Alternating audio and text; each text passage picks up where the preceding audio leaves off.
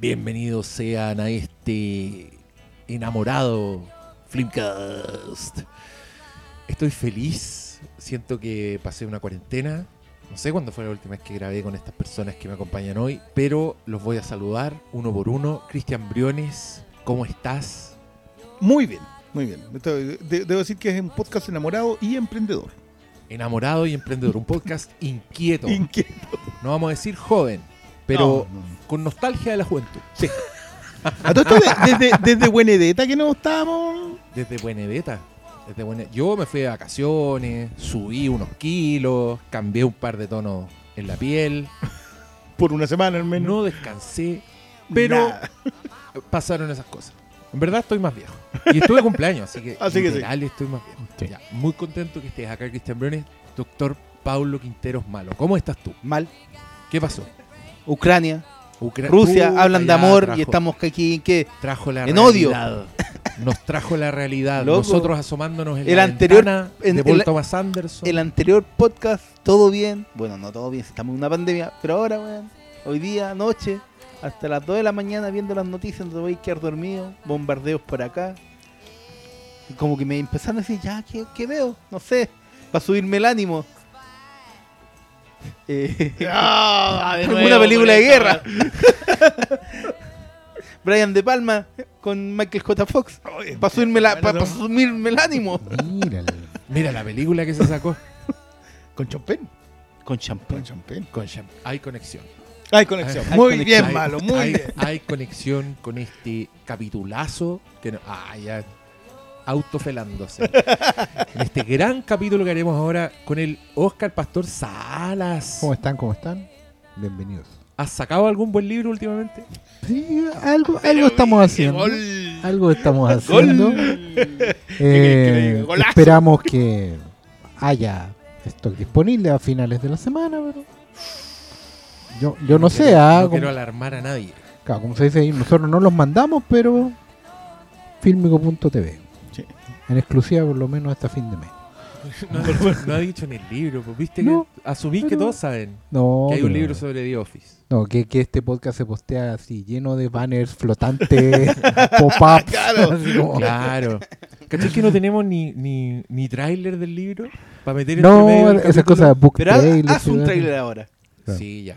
Lo- Diez frases ahora tengo, Office. tengo más pega. po. No, no, pues voy, a Tú hacer mismo. un, voy a hacer un spot de verdad. Tú mismo entre haciendo de medio Michael Scott. Y lo No. voy a insertar en Tenéis- alguna parte de Tení- este capítulo. Tenéis que hacer la entrada a, la grabación. mismo. Así, como, "Ay, no está grabando, eh.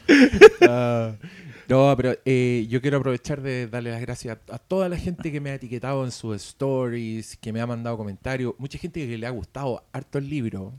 Suena feo que yo lo diga, pero si no lo digo yo, ¿quién, quién lo va a decir? No, no. Nadie. pues, nadie Al, nadie men- ve mis al menos hasta el lanzamiento. po. Nadie ve mis mensajes. Espero. nadie ve mis mensajes, así que yo les digo, me han llegado mensajes de gente que, que le encantó, que se lo llevó a la playa, que, que, que revivió la serie, otro que, oh, justo me la había repetido y pum, esto. Así que buenos comentarios si a usted le gusta The Office. Está ahí mi chiquitito, mi librito. Le pusimos cariño. Sí. Y, y editorialmente hablando nos tiene muy contentos que efectivamente eh, una cosa es como tener el, el ojo comercial de decir ya ok saquemos el libro justo en el momento que tenga que salir cosa que no es el caso por culpa de la escasez de papel y todo el tema. Y ahora que hay guerra no sé cómo va a seguir la cosa. Por la mierda, pero pero me alegra mucho que el, el- que editorialmente hablando el objetivo de contenido del libro se está cumpliendo porque la idea era que si esta serie le salvó la vida a la, a la gente o la salud mental a la gente en pandemia, eh, era una buena oportunidad de hablarlo y como que darle un, un cierre a ese lockdown de, de, de año y medio, esos inviernos rudos que hubo. Año y medio, dice. el. Eh, no, pero de, de literal encerrado full, ¿cachai? De eso cuando la gente su paseo era, era el patio el patio del edificio, sí. No, con suerte podía salir al balcón como el Claro, senador. y, por turnos. Claro, cuando desinfectábamos las cajas y estábamos que- en esas paradas. Eso, esos tiempos, ¿lo Puta, recuerdan, o no? Tiempos de mierda, Claro. weón. Tiempos asiagos que te Cuando, sacaste. cuando te llegaba una encomienda de Corea y estás ahí mirándola por Y la cuatro horas. un día. Esto pasó. Esa es una gran historia, pero la verán en otro libro. No, me alegra mucho que, que la gente en el fondo esté pudiendo con el libro y, y a través de, la- de las posibilidades que te da la lectura, digamos, eh, estar eh, teniendo esa conversación y sincerando cosas y cerrando ciclos, dándose un abrazo a sí mismo también, eso es lo importante. Ya, ¿Sí pero no te pongáis Toby. ¿Cómo se llama el libro?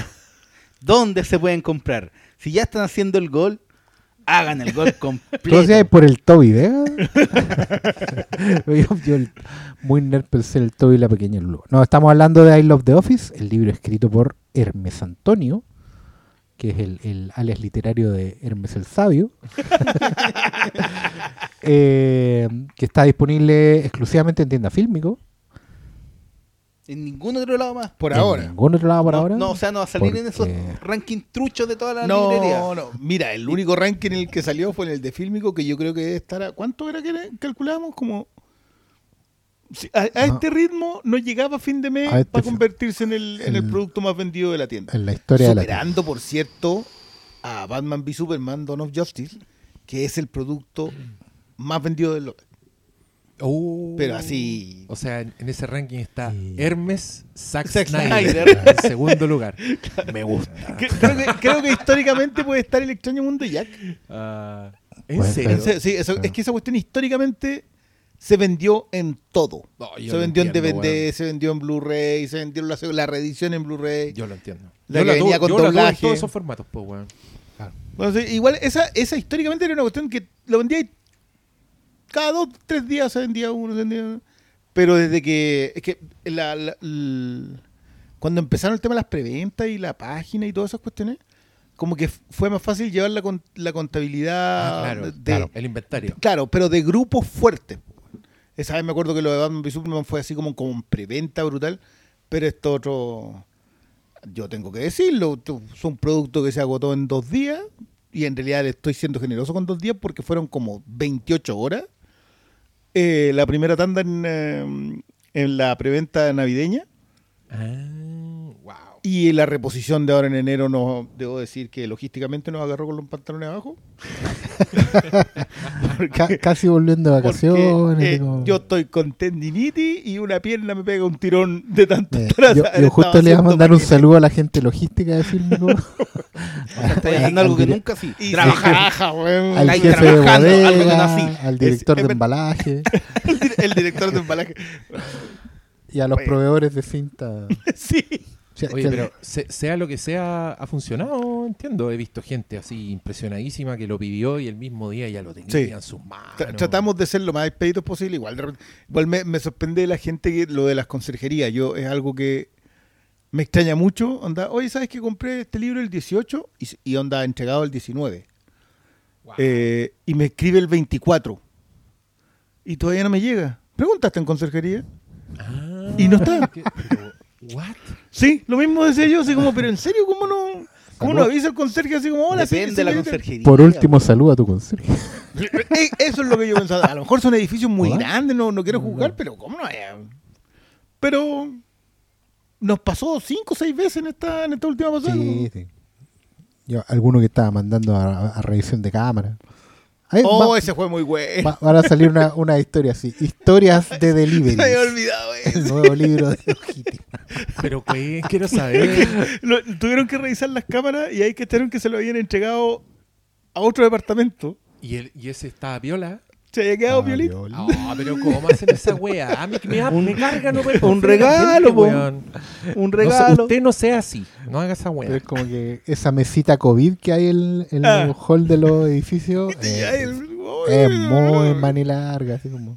Puta, qué paja, weón. El Y de- Al, me- que- al menos lo tenía, tenía la caja completita el que se leyó. Y estaban jugando a la, a la sorpresa si no sabían qué sé, dentro. No sé. Claro, es como, claro. Es Como como igual- sorpresa de igual y Amigo secreto, vi el remitente Como y si lo Tom conocí. Hanks en el náufrago. abriendo mierdas que no eran de él. Hasta ese buen respetó una Pero cajita. dejando un paquete que el- Lo que respetó. lo mantiene. No, y pero lo una respetó, última y- cajita. y Bueno, él lo respetó su y lo- destino. ¿Vieron? ¿Se acuerdan de esa película? Joya, weón. Ya. Esa misma wea. Usted respete porque Noso- ahí puede estar su destino. ¿Tú hiciste uno de Castaway al final? Hicimos uno con la Fer, pero yo creo que no le gustó tanto como a mí. Así que la puedo Pero hacer nosotros la hablamos una nuevo. vez del náufrago. Es que me acuerdo una, una vez tuvimos una, una conversa en Sí. Twitter que era como que, que a propósito de Forrest Gump, que yo decía que era la más CMX de las películas de CMX, que era como la mejor CMX Ya. de CMX. Ya. Y tú decías que Castaway podía disputarle, porque daban mis razones a- en función de, de- de temas CMX. Y yo dije, y estoy hablando de una versión o conversa hace 3, 4 años, y quedó pendiente de que teníamos que hacer esa, Sí, pero ese contrapunto. Sí. No sé si estoy de acuerdo conmigo mismo. Ahora que me lo dices. Ahora que te lo digo. Sí, po. Es que, pues, no sé. ¿Me contradigo? Pues, Sí, me pues, contradigo. Mira, Soy grande, contengo multitudes. ya que anda toda la gente citando a Maturana, yo siempre cito que dice que eh, cambiar de opinión es un derecho humano. Yo siempre lo, lo parafraseo y digo que ca- cagarla es un derecho humano. No debería la gente ser juzgada por haberse mandado un condorazo alguna vez. Uno puede contradecirse en la vida. No, pero es que en el caso de opinión eso ni siquiera es contradicción. Pues si opinión, cambió de opinión, pues, pasó el tiempo y cambió de opinión. Pero no sé, no sé por qué te lo habré dicho. Ahora estoy muy... muy Habría que buscar la conversación. Pero repito, creo que hemos hablado más de una vez del náufrago en este podcast. Pero no hemos hecho el programa de... Y, náufrago. y, y ver su, ver su Forrest Gump igual Como es. decían en plan Z, hagámoslo al tiro. al tiro. Después grabamos en la otra película. Ya. tiro. Sí, sí, lo hablemos del náufrago. Yo sé que todos quieren escuchar del náufrago. Está en el título de este programa. Mira, loco. Hay gente que uno nombra a Wilson y se pone a llorar. Así que. Yo no puedo creer que la señora de, de Tom Hanks se apellide Wilson. Qué maravilla, weón. Puta, ando lleno de mascarillas de cabros chicos, weón. ¿Por Los qué será? Qué rabia, weón. Mientras Un más hombre bolsillos tiene uno, más po. mascarillas tiene guardada. ¿Por qué tienen que usar mascarilla los cabros chicos, weón? No tiene ni un puto sentido. Bueno, Bueno, eh, antes de que el señor... ¿Qué iba a decir, Ah, güey? me estoy riendo de la talla. Antes de decirle, yo lo voy a decir, eso es súper fome. Antes que el señor alegue para que bajen este podcast de Spotify por haber dicho que los niños no tienen que usar mascarilla. Lancémonos. a- ¿Quién es el weón que, sa- que- que hizo esa weá? El, Joe Rogan. Neil- no, pues pero el, el cantante. Ah, era. Neil Young. Neil Young. Neil Young. Neil Young. Pero es porque es sacó- loco. sacó todas las no, weas de es Spotify. porque él suf- sufrió de polio. no, pues él y la. Y, y, Chucha, tiene 100 años, weón. Sí, pues, Sí, weón. po. como 100 años, pues, weón. Él y la Johnny Mitchell. Johnny Mitchell. Entonces Ya, era, era, que era se- otro se tema, era por la las vacunas. que se- que- No, no, no, no, no. Mira, no, si fue ¿qué por lo de la weón? vacuna. Es que lo de Joe. Rogan Sí, es. sí, sí, sí, Estáis defendiendo a Joe Rogan, un weón que Spotify, esta weá también sale por Spotify, le paga como 200 millones de dólares. Y a nosotros, weón, ni un alca. ¿Qué nos manda, ¿Qué nos manda Spotify? Nada. Igual algo de rating le damos a esa No weá. nos manda ni Obvio. mensaje, nos manda el mensaje de la suscripción. Así como, oiga, ya Oye, se- está atrasado con su pago. cambie la tarjeta. Oye, sí, la cagó, weón. No, y ahí, y qué- y ahí los weones viendo qué ver en pauta y los otros podcasts de cine. Uy, ¿qué salió en Netflix? Hablemos de la weá que está popular. Y nosotros los weones hablando de weá, buscando ahí. Ya. Me encanta cómo esto salió en defensa a mi, a mi antivacunismo. Yo estoy a Joe Rogan y a Spotify que no nos manda ni un alca, weón. Yo, un chiste, un Oye, correo, yo quiero, quiero, quiero comentar algo que yo, ustedes saben, yo llego atrasado a todo. Y recién ahora estoy viendo The Book of Boba Fett. ¿Ya? Sí. Y, y me encontré así frente a frente como, un, como un Bambi en plena carretera, así, con la- los focos, luces. ¿Eh? con el capítulo 5, que, que es, la, es la nueva temporada de Mandalorian.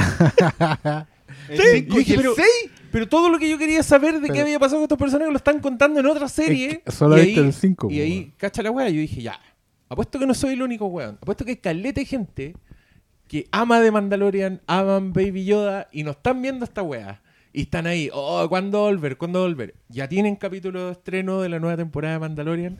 Hice un tweet y ya van como cinco personas que me dan las gracias porque no habían visto la weá y, pusieron el capítulo 5 y no lo pueden creer. El estreno que tanto está esperando ya lo tiene. Si usted no ha visto The Book of Boba Fett porque le apaja, pero sí ama amando, ama, Listo. ama amando. Amamando, mira, mira. es un poema. Todos amamos amando. no, vea la weá, sepa qué pasó con Mando y con Baby Yoda porque ya lo tiene. Ya no tiene que ver De la repente, inter- de repente se meten personajes así. Aparecen mismo, como-. Pero- un aparecido de la, de la serie, del el titular aparece de repente, pero... Pero ya está por ahí nomás porque en el libro de Boba Fett te diría que el 90% de los personajes fue presentado en el Mandalorian. Sí, po. Sí, ya Sí, po. Pero da- miren, yo eso nomás les digo. Si les da paja Boba Fett, váyanse al capítulo 5 y ahí tienen De ahí su empieza la micro temporada Mandalorian 2.5. SSO3E01. ¿Qué estáis mostrando? Mira tu gato andando Spider-Man. Puta el gato de mierda. otro- otro comentario para un siempre podcast. se manda a cagar, weón. Espera que estemos grabando y dice, ah, aquí no me van a retar. Claro. Ahora puedo hurgar. en Me, me encantan estos partes. comentarios para podcast. Sacan las mascarillas del bolsillo en un podcast. El gato se sube al refri en un podcast. Oye, que andáis, que andáis críticos. No, que, es que, ¿sabes lo que nos falta? Ane? Vamos a incorporar en esta temporada, antes que lo incorporen todos los demás podcasts, el audio descriptivo. Vamos a poner una, un quinto panelista que esté diciendo, Pero démosle, démosle crédito a la imaginación del, de, de- de los auditores. Pues imagínate, yo digo, ¿por qué tengo mascarilla en el bolsillo? Y el narrador Di- saca digo, una no, mascarilla claro. del bolsillo. claro, Diego aprieta las Una mascarillas con de- furia. Ron Comienza- Howard. Hay que contratar a Ron Howard. No, la voz de Stephen Hawking de estar por ahí automático. Luego comienza a estirar las mascarillas. con la- Además que estira es los mentira, porque alambres de Diego la está desnudo en el, este el- momento. el pastor toma el vaso, pero no tiene agua. El doctor malo se pone en, en la botella de micrófono. Luego pone los lentes oscuros. Ese, ese necesita audio descriptivo, hay que decirlo. Ay, así, así no se puede. No, está, está alto el jugo, pero es porque no, nos- no nos veíamos hace rato. Está bien. Pero y hay, hay harto que actualizar. Yo lo dije casualmente, ahí sigue haciendo distracciones el gato El culiao. Ahora gato- el gato se sube al mesón. Está en el mesón de la cocina. Olfatea el frutero. Olfatea los restos de cocaína del doctor malo. La capa el diablo. Gato culiao, ay, lo odio, weón. No, lo- lo- en el fondo lo amo, pero lo odio. Oye, lo que le estaba diciendo es que yo estuve cumpleaños entre medio. Y eso significa que hay un Flimcast cumpleañero. Ustedes saben, todos los días esto en el WhatsApp me preguntaban, oye Diego, ¿cuál va a ser tu película? ¿Cuál va a ser tu película? Mentira, weón, ni se acordaron. Si, si yo no les digo, esta weá pasa piola. Hasta el próximo año. Si yo fuera un weón, si yo fuera, pacientemente. si yo fuera un Estaron. weón, si yo fuera un weón vengativo, me quedo callado así deliberadamente para ver cuánto se demoran en decirme, oye, ¿y tu podcast cumpleañero? No, yo les dije, y les quiero contar a todos, que usé por primera vez el beneficio de hacerlos ver más de una película. Si así se le cantaban las pelotas al cumpleañero. Yo fui el primero. Y abriste, abriste una caja de Pandora que no sé. Yo- ¿qué Y, no lo mismo. y estos Yo cabros no sé tienen que ver una película, tienen que ver tres películas. No les voy a decir qué, pero les quiero preguntar aquí, al aire. Y ustedes tampoco pueden decir, pero sí me pueden contestar. ¿Qué les pareció mi elección? ¿Qué sintieron cuando leyeron esos tres títulos? Se miran entre ellos. Sorpresa. Sorpresa. Sorpresa, nunca pensé que íbamos a ver películas de Checopete. No, mentira. Estar viendo El Manso Asado, Los Años Dorados, Cartagena Bay. Vendiste la trilogía. La gente tiene que adivinar. Podría, pero podría haber sido, o sea, aquí no hay reglas. Por algo del podcast sí, pues no hay reglas. Mm, Siguen No, siendo. a mí, mira, yo solo diré que sorpresa por tanto porque me pareció lógico. Lógico. De hecho, Sí, yo, de hecho, yo creo que eh, respecto a tus elecciones pasadas, yo digo que te ahí tardado mucho. Entonces, ¿Cuáles fueron tus anteriores? ¿Ya llevamos dos? ¿Tú, ¿O esta es tu segunda? no, esta es mi segunda. Esta es tu segunda. Sí, pues tú estás ahí el... Mi anterior fue Barry Lyndon. Ah, una cosa suave. Y ahora completamos todos con dos. Ahora sí, Completamos todos con completamos todos con dos. A mí me pareció igual arriesgado. Porque creo que nunca en un Filmcast compañero hemos tenido disenso. Hay, hay- también no sé si habrá una Hasta regla no ahora. escrita, ¿cachai? y, ahora.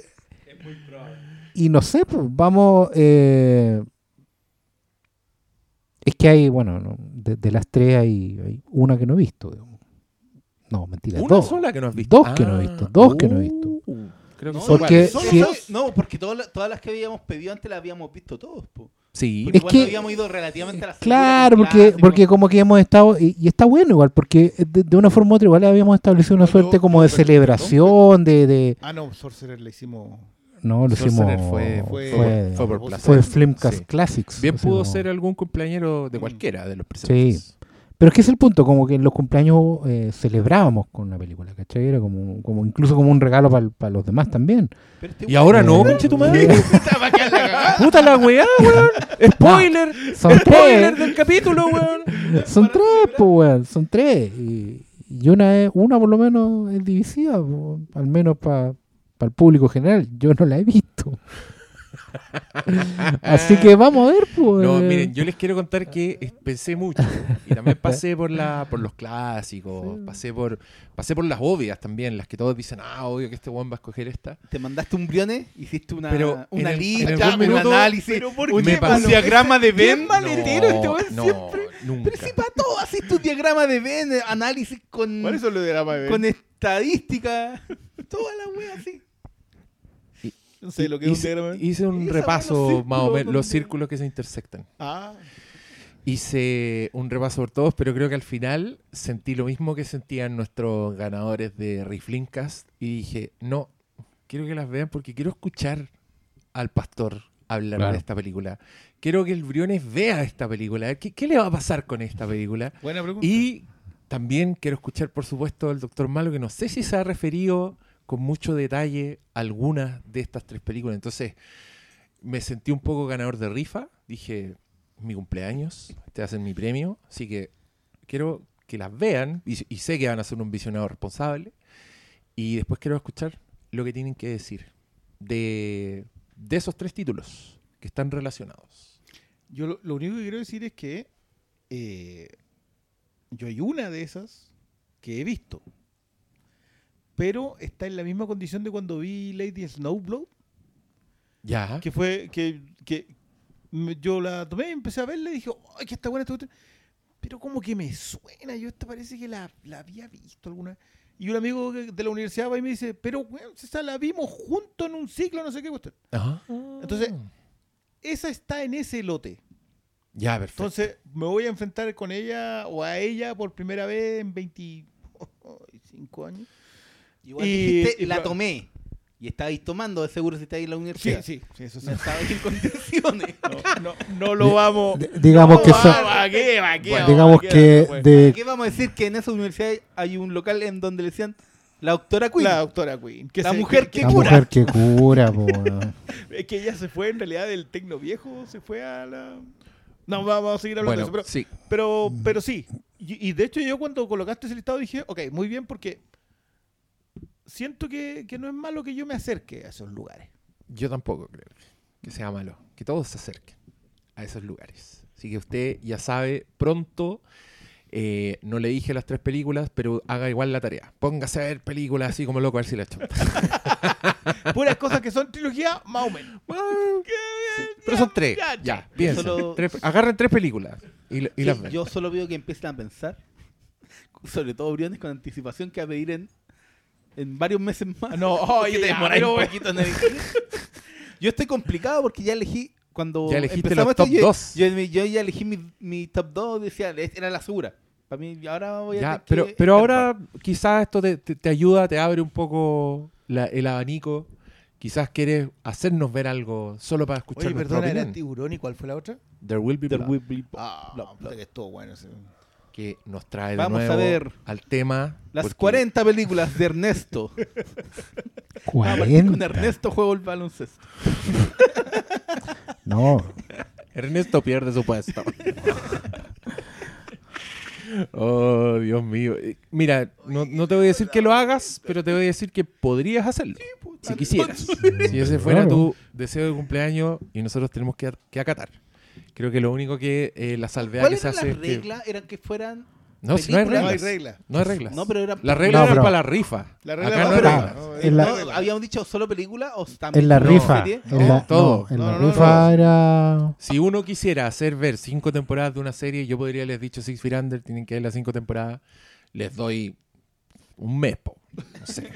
Para que se pongan al día. Un sacrificio aceptable. Pero es un ejemplo. Capaz que este weón lee con It's Always Sunny, pero ahí nos tenéis que dar mucho más tiempo. po. no creas Y- eso. duran como ¿Sí? 10 minutos. los capítulos. ¿10 minutos duran? No, 25. son 20 Ah. minutos, 21 minutos. Pero son 15 temporadas. Ya, esto es como un charquicast involuntario. Involuntario, pero yo muy digo, involuntario. Yo le pido, quiero de- pedir disculpas a toda Sí, la gente. ¿y tú querías ir al tiro a Licorice o todavía No, tenés cosas que Yo decir? quiero seguir. Ah, ya. Es que sabéis que, bueno, igual va a pasar que probablemente el de Licorice no sea tan largo, porque como es la regla, cuando la película es... Mucha- ¿Muchas flores? este, No, No sé, el de West Side Story No, duró para, igual estamos- y media. Y, no sé, y yo no sé si hay solo flores. Yo no he hablado de Licorice Pizza con estos cabros. Yo sí llevo como una semana completa hablando de Licorice Pizza. Gracias a mis meseniwis, porque en Sí. Patreon tenemos un film festival y no sé si ustedes saben, pero llevamos y completamos 15 sesiones viendo películas de Paul Thomas Anderson y viendo sus influencias. Entonces, en este ciclo vimos, vimos películas de Robert Altman, vimos de Kurosawa, vimos de Truffaut, vimos de Scorsese, vimos como muchos referentes. Eh, para Licorice Pizza vimos American Graffiti y Fast Times at Richmond High, que el mismo Paul Thomas en una entrevista dijo, esas eran las dos películas que yo tenía en mi, en mi mente cuando abordé Licorice Pizza. Y yo no les cuento lo enriquecedor que fue. O sea, se los recomiendo. Esto no es publicidad para que vayan al Patreon. Vayan al Patreon. Igual- pero igual esto no es la- publicidad. Igual estamos eso. en la etapa de anuncio, todo eso, Sí. el libro. No, es que mira, si usted, no, si usted no quiere ir al Patreon, weón, hágalo usted. Piense, mire, si viene una película de alguien, así, puta, de Robert Eggers. Viene la película de Robert Eggers, The Northman. Vea la filmografía de Robert Eggers antes de ver The Northman. Vea sus películas. Vea busque, películas de busque, vikingos. busque entrevistas. Y que, que el weón diga cuál es la película de terror que más le gusta. Vean esa wea. Porque, loco, es otra escala en el visionado responsable. Esto es como ya el. Hay que ponerle otro nombre, porque está el visionado responsable, que es como comprometido con lo que estáis viendo, pero esto ya es como el visionado educado. Visionado educado, llegáis con background, llegáis con opinión del autor, llegáis con, con cierta. Yo, yo estoy, yo me vi Let Me In, que no la había visto y lo encontré muy decente. Es buenísima, Let Sí, Me In. muy buena. De hecho, como que ¿Cuándo, Por- la, vi- ¿Cuándo la viste? la vi el martes. ¿Y por qué? Por a propósito de lo de, de Batman, estoy viendo las cosillas Estás de Reeves. viendo a Matt Ah, Reeves. viste Ah, Cloverfield. viste el, el remake. Vi el rem- no, pues, Ah, sí, Let pues, Me porque In. Let Me In se Sí, llama. es que yo sí. leí muchas veces que mm, hay Let gente the que le Right llama- One In se llama. la Claro, la otra es Let the Right Claro. One In o como sea que se llame en, Mm, en sí. no sé qué de idioma tabla Sueco. sueco. No, sí no es. La Es película sueca. rate, coma. es. Sí, sí, es sueca. eso ¿Es sueca? Sí, Ya. no. Eh, no, a mí, la, a mí la sueca me gustaba mucho. Yo reconozco que es este- preciosa. este- Mm. Más allá del factor Chloe Grace, Que es bastante malo. sí, eh, como que ella tiene un problema porque la metieron en dos películas, tiene Carrie y tiene esta, en donde ella era una muy mala elección de casting. Pésima elección de casting. ¿Está bien? Porque la película, no sé si puede superar eso, Y yo creo que no, a mí no me gustó tanto el Let Mm. Me pero tiene, tiene pulsión. Sí, y tiene, y tiene promesa de señor que. Sí, sí. Igual no sé si tanto como Cloverfield. Yo creo que Cloverfield tiene más.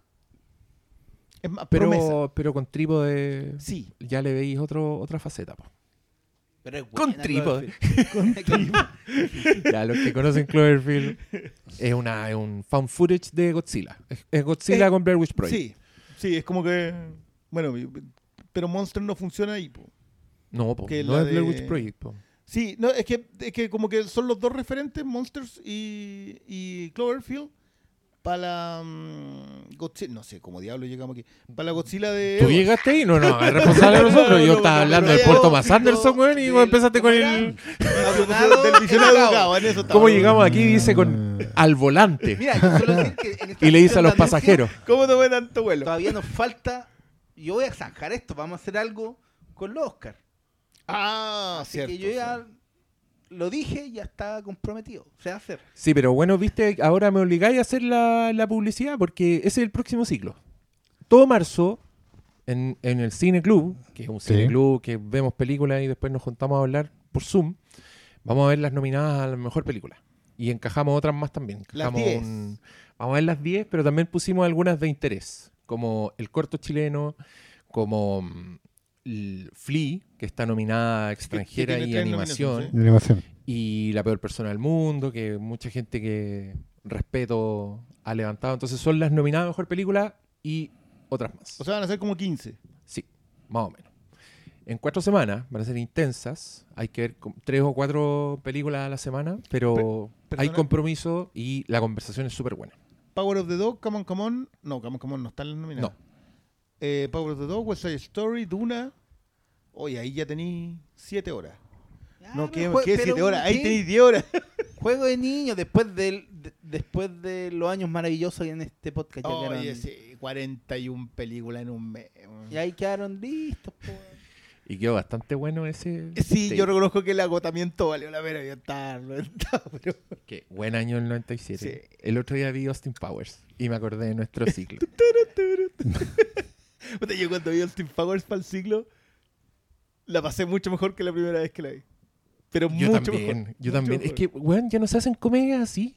Tiene mucho No, esfuerzo sí, Austin sí. Powers, tiene mucho diseño de producción y tiene un nivel de, de- de chistes por minuto y por el cuadro No, y- comparable y que están a pasando en el enmarcado. y comparable de- a cuestiones de Airplane. fondo. Sí, sí. Comparable a Airplane. Es como ese esfuerzo de siempre estar tratando de hacer un encuadre, de meterte No, no, chistes no, en todas las pa' mí la secuencia final, cuando supuestamente está desnuda la Elizabeth. eh, No, una ¿qué, hace, ¿Qué pasa con las Una coreografía ¿Qué pasa con los melones. con los melones.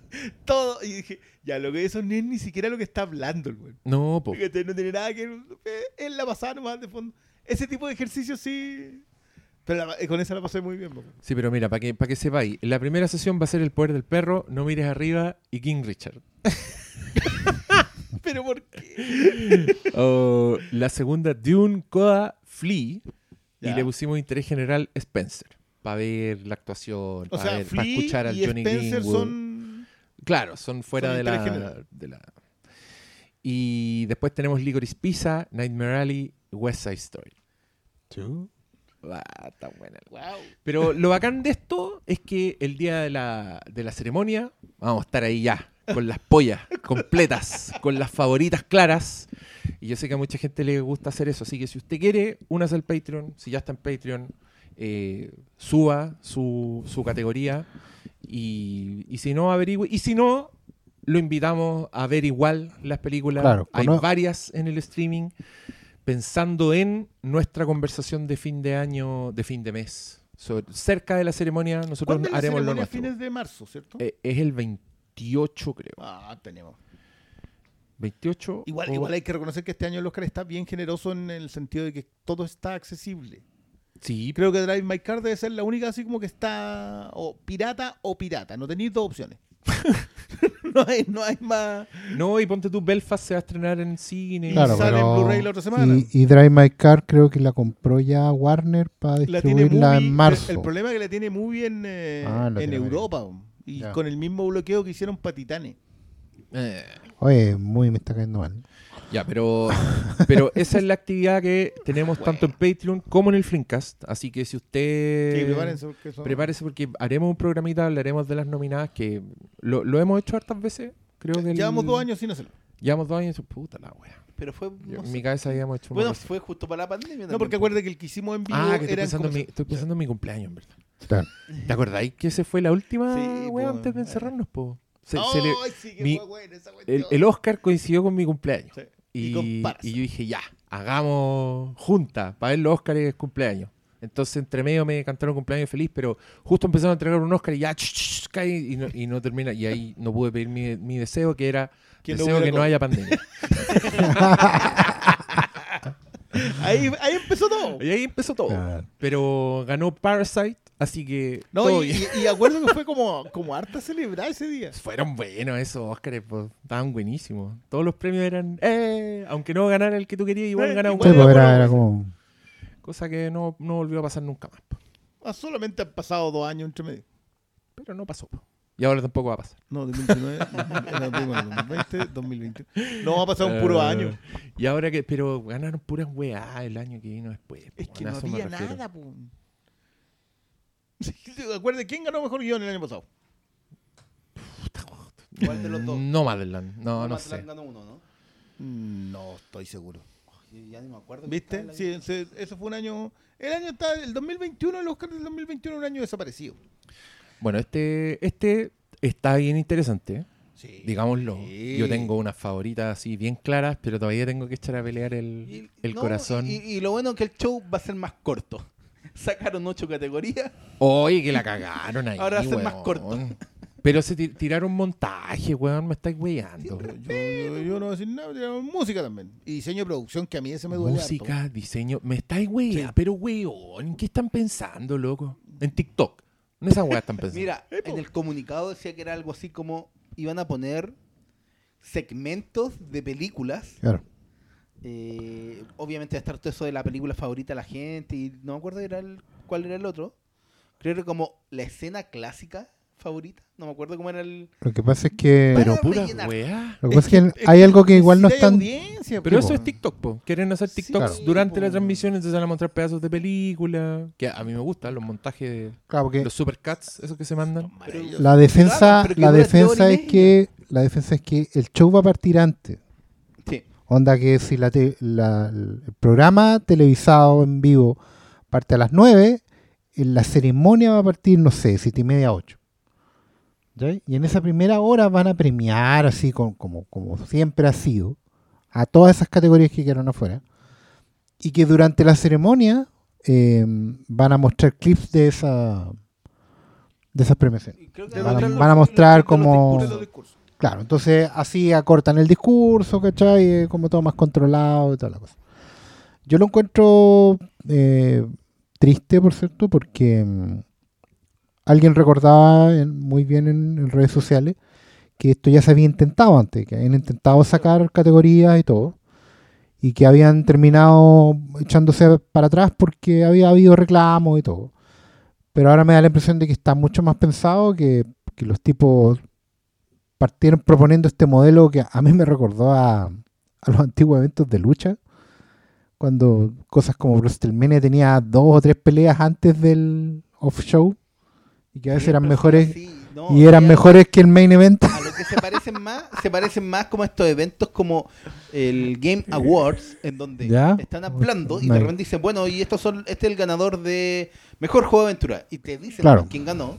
Sí. Y entre medio te tiran el tráiler. Yo creo que si el Oscar pudiera como poner trailers, vamos a debutar el primer trailer de Spider-Man 4, ponte tú. Ah, así como el Super Bowl. Yo creo que para eso quieren Es apuntar. que, a ver, me vaya a perdonar, pero todos los eventos quieren ser el Super Bowl.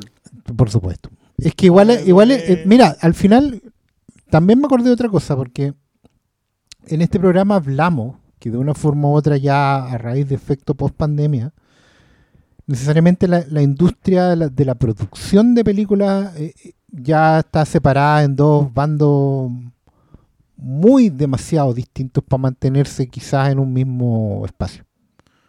Hablamos que hay una weá, va a haber una tendencia de películas montaña rusas y eso es inevitable.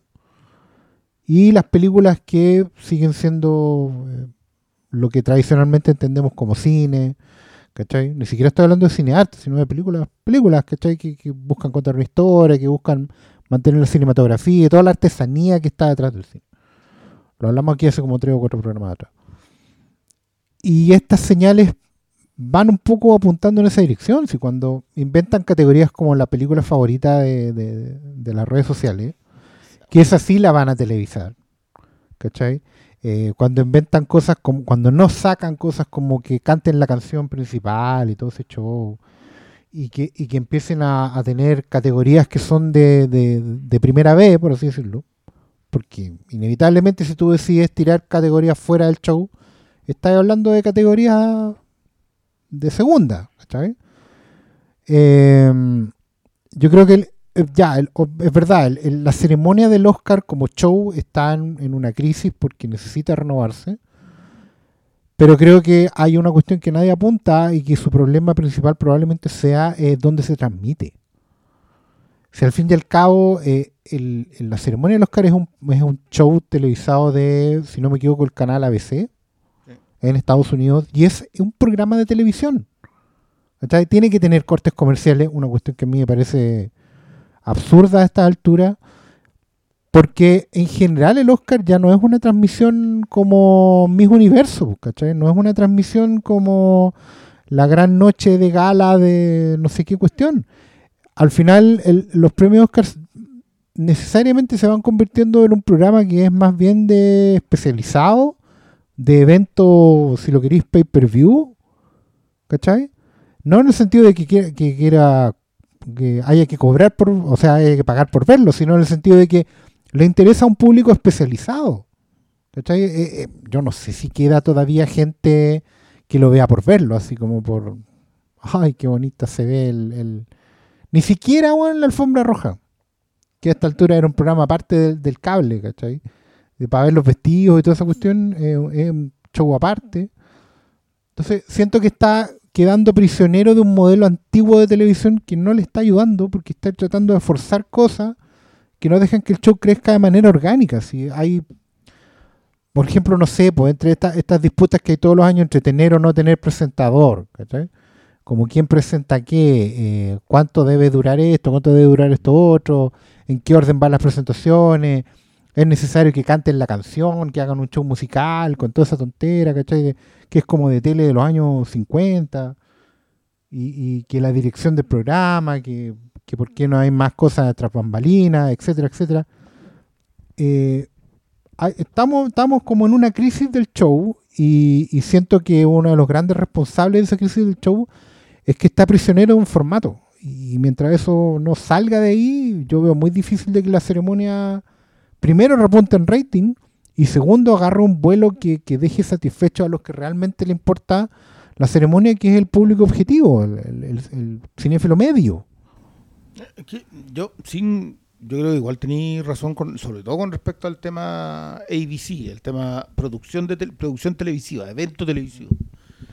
Eh, yo creo que igual el Oscar como, como institución, la academia entregando premios, eh, between a rock and a hard place. O sea, no- eh, llegó un punto en donde no puede absorber al gran Hollywood, que era siempre su objetivo, eh, porque el gran Hollywood hoy día no tiene las artes escénicas que ellos necesitan premiar.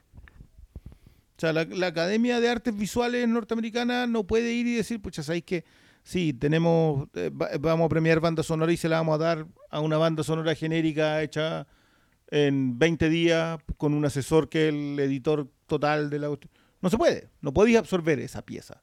No puedes absorber edición, no puedes absorber diseño de producción, porque el diseño de producción está como establecido antes de que llegue un director, o sea, no hay ni siquiera una cohesión dramática en donde tú puedas decir, ya sabes que eh, el maquillaje y la peluquería en realidad sí era... Son todos elementos eh, artísticos Tiro, tiro. Hechos por un comité. hecho, claro, que se enfrentan a, esto- a este otro a este otro aspecto. Entonces, hoy día eh, la academia no puede absorber las películas de comité. No puede. Y las películas de comité absorbieron la, la audiencia. No, y sé que igual hay un gran problema en donde. eh, no, no, no recuerdo quién se lo leí. Pero otras grandes industrias nunca están pendientes de cuando ellos se premian a ellos mismos. No sé, por lo, el premio del auto del año, ¿quién está pendiente? Los Lo- pelagatos lo- lo- nomás, la- la automotora. Entonces, que, el- que la academia como que quiera instalarse como el gran show del año. eh, O sea, es el gran show del, de Hollywood del año. de Hollywood, pero tampoco él eh, no puede apelar a un público masivo si ya los intereses del público masivo están en otra cosa. Es que, es que, es que yo creo que ahí está justamente el tema. Yo- entonces, no se puede apelar a un público entre masivo. formato, vigencia, eh, las propias trabas del desarrollo del arte frente a los intereses comerciales. Entonces hay tantos temas cruzados que deberían terminar por asumir lo que son, entender que en los tiempos actuales en donde hay más de una pantalla, el rating ya no vale y siempre se van a desplomar porque toda la televisión a nivel mundial se está desplomando según la- las bases del rating que antiguo ya esa ya no corre, no corre más allá de lo que le importan los auspiciadores. Entonces, mientras no asuman eso, va a pasar lo que está sucediendo ahora y va a ser una lata que de repente te digan que edición, uno de los premios principales, eh, no va a estar en, el, en la ceremonia en vivo y vaya a saberlo antes, porque entonces, como sabe filtrar todo, Claro. eh, Es que, es que eso es lo otro que dice el, el Oscar a propósito del formato. Eh, yo creo que, por ejemplo, los Independent Spirit Award están a dos años de ser transmitidos por streaming. O sea, va, va a tomarlo algún streaming de algún tipo de independiente y va a decir, ya sabes que este se transmite de ahora en adelante por eso. Los esfuerzos que van a empezar a hacer los streaming para tener eventos en vivo van a ser brutales. O sea, los tipos y- deben estar invirtiendo en compresión, en tecnología, claro. en, eh, está. en velocidad, Piensa- ¿cachai? Y de hecho piensa- lo... Lo que hace ESPN. No, sí, lo que está haciendo Star Plus, que está tomando lo de ESPN No, en y- Estados Unidos, ya Disney Plus, no me acuerdo cuál fue el evento que pero hicieron un evento en vivo. Eh, hay todo, hay grandes oportunidades en ese sentido, sobre todo comerciales, de que exploten un evento en vivo en streaming. Que algo que es como la deuda pendiente de todos los streaming, porque recién, recién está partiendo y asumiendo lo de. Cuando ya se dieron cuenta que la televisión antigua había muerto porque ya no es algo que les costó asumir. Eh, ya Bueno, súper bueno, tarde, pues, ¿cachai? Yo, sin, expandir más el tema, yo creo que el, el gran problema hoy día del Oscar es que le- a la gente a la que le interesa el Oscar no está de acuerdo con que el Oscar expanda, que acorte el show desconociendo eh, los ejercicios artísticos que involucran esos premios, por un lado. Y por el otro lado tampoco está dispuesto a al gran público, a la masividad que necesita de la audiencia.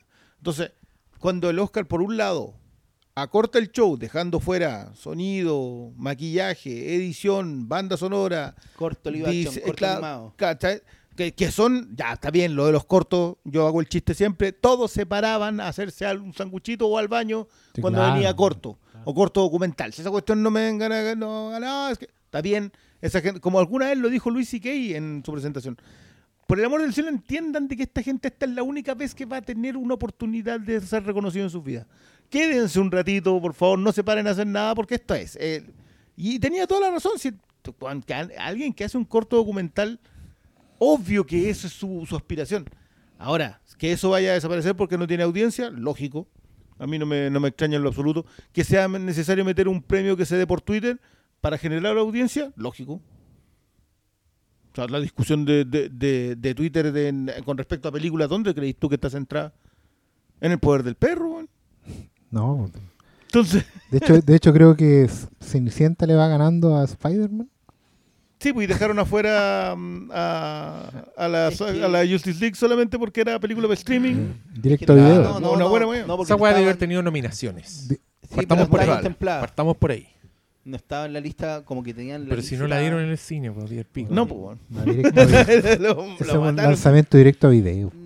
Haber sido otra porque... No, si es por eso. es- Es porque solo streaming. No, pero sí, hay muchas películas de solo streaming que... No, Pero igual la todas se estrenan tienen que rato, estrenar en el cine. Sí, No, por todas la- se estrenan en el por la cine. pandemia era el año pasado y este año está de que la regla de mostrarse en cine no está. Si es por otra razón de ese porque es una nueva versión de algo que ya se Ah, estrenó. algo que que no quieren premiar algo bueno. Sí. Sí. Bueno, ese, ese premio, por ejemplo, va a estar completamente viciado porque es un premio de Armis. Sí, ahí Ni siquiera ¿cómo de fandoms. de Cenicienta, la, la Camila, Cabello, no sé. Yo, esa gente que como que Si tiene nombre. una película de BTS, olvídate, ganaron los BTS. Oh, ¿cachai? loco, esa cuestión. Me tienen chato el Twitter con eso. Después les voy a explicar bien por qué, pero me tienen chato. Ah, yo sé por qué. Obvio que sí. po. De repente aparece un tweet como, míralo, es un angelito. Y uno ve como un coreano de 12 años así, vestido como para ir a un funeral. No, no, no, no, no. No, no, yo, yo digo a propósito de BTS que están, que tienen una presentación que se está dando, transmitiendo por satélite a cine. Eh, ¿Te acordás Ah. cuando el, el teatro británico hacía transmisiones Sí, y lo hacían? Que era muy bueno. Bueno, también están haciéndolo con BTS, pero tienen la. Doctor Who también acá, creo. Creo que- sí, fue como que un- dieron un, simulcast sí. que le dicen que es como dar simultáneamente en todo el mundo algo, ¿cachai? Un evento. Igual los encuentro la raja esas cuestiones. yo- pero eh, bueno, eh, pero les explayo más después al respecto. No, no, no quiero entrar a. Ya, no, a mí me encanta este charquicasteo. Se fueron a hablar de cosas específicas. Yo pensé que iban a decir como, oh, estoy viendo esto, estoy viendo aquello. No, ok. Una hora Pero, más.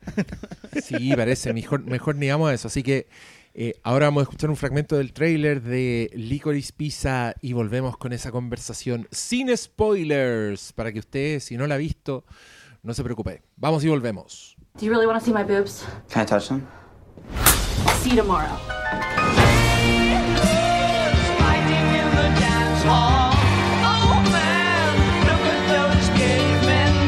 It's weird I hang out with Gary and his friends all the time.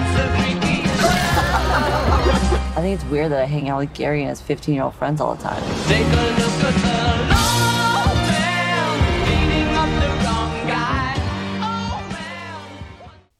Hemos vuelto por fin a la conversación sobre el más reciente estreno de Paul Thomas Anderson, Licorice Pizza. ¿Cómo le dicen ustedes? Licorice Pizza. No Licorici. Licorici. No tengo idea. Licorice Pizza. La última de Ah. PTA. He escuchado licoriz, licorice también. Licorice. No, ya, pero eso ni cagando. Licorice. Eh, Lo que he escuchado.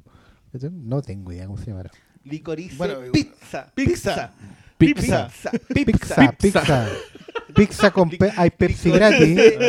Hay Pepsi gratis. Y una Pepsi. No, no, no tenemos auspicio. queremos La. Pepsi, la pizza. Bueno, de esa película vamos a hablar. La pizza. Oye, yo que quiero saber, ¿ustedes fueron a ese screening privadísimo? Sí. La vieron antes que todo el mundo. Eh, ¿La repasaron? Yo la vi de nuevo. ¿Tú la viste de nuevo? Yo la vi ¿Tú, Yo no. Paulo? Tú, venimos con un, con un recuerdo La vi- del recuerdo. Sí, del recuerdo. Del recuerdo. Igual igual yo creo que, ¿Nostálgico que yo me, abstuve No, hasta de nada. comentar Licorice Pizza en su momento y después igual dejé que la gente la viera una semana. Ahora como ya empezó a circular por redes, la van a ver todo y te van a decir que no, más no es tan buena, pero, pero ese es otro cuento. Eh, pero sí estaba interesado en la conversación. Vi pasar una conversa tuya que estuvo bien...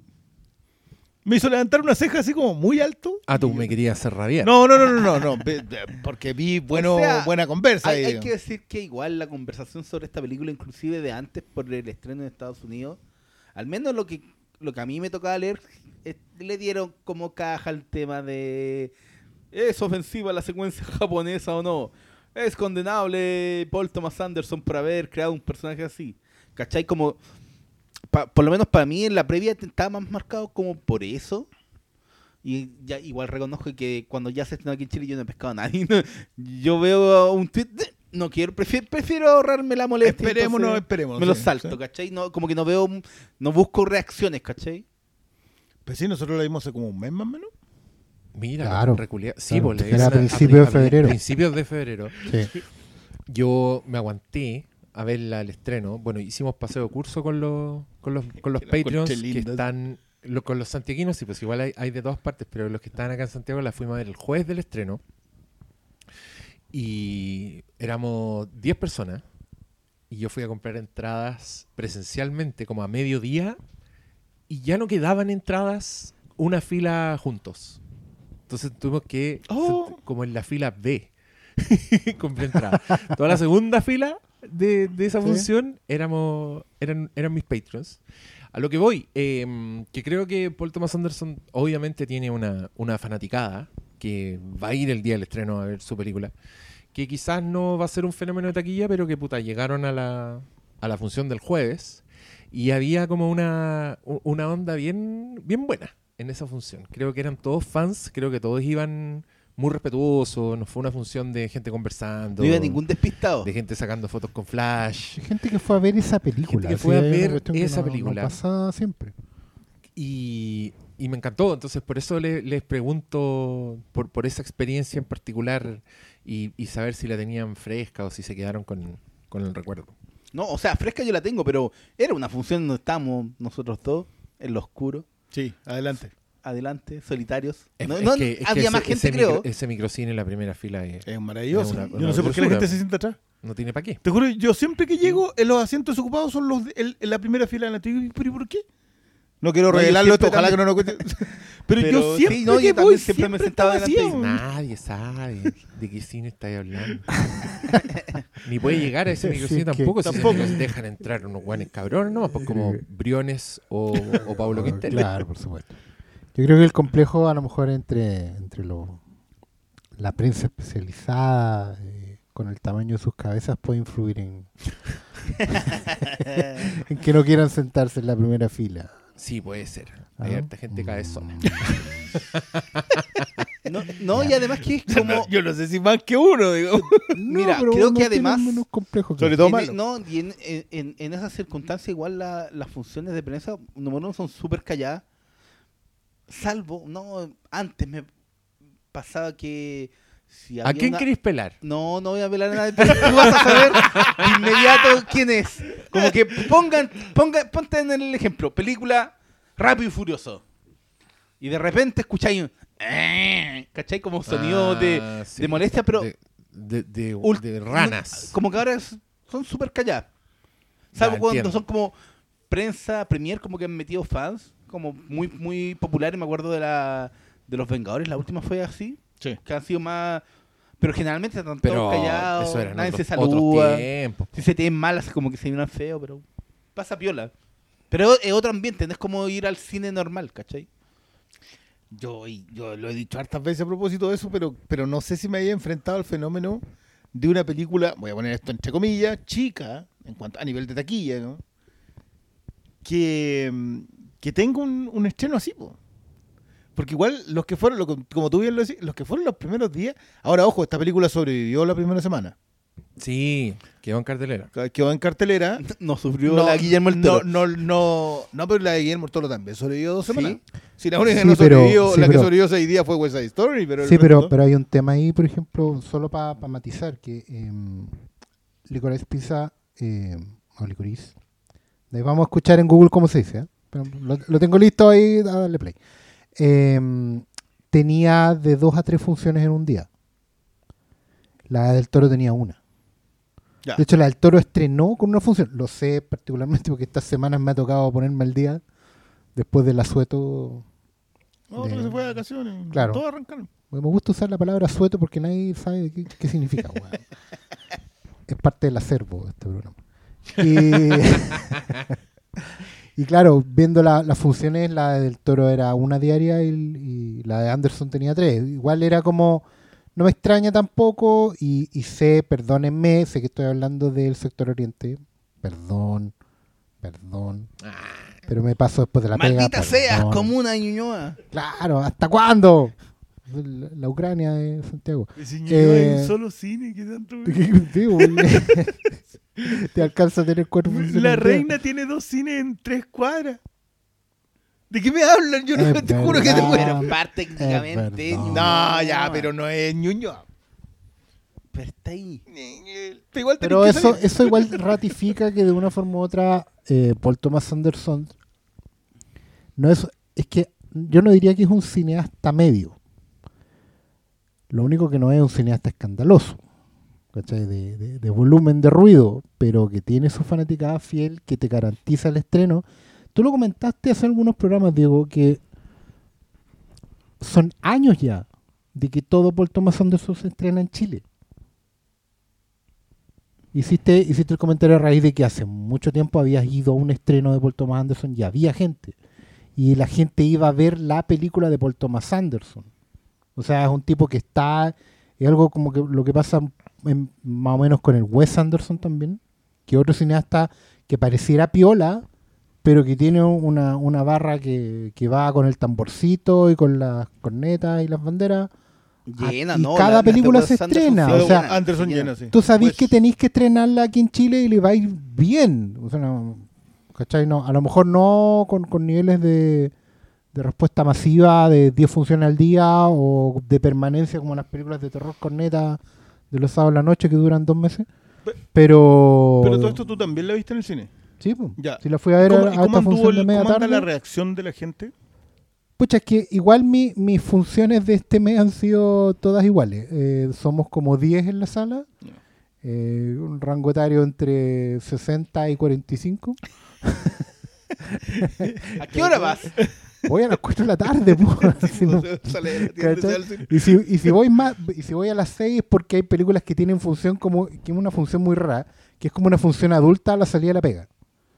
Una función que se ha instalado así como que, que en el día dan películas así palomiteras, pero a las 6 de la tarde es como la película de salida de la pega.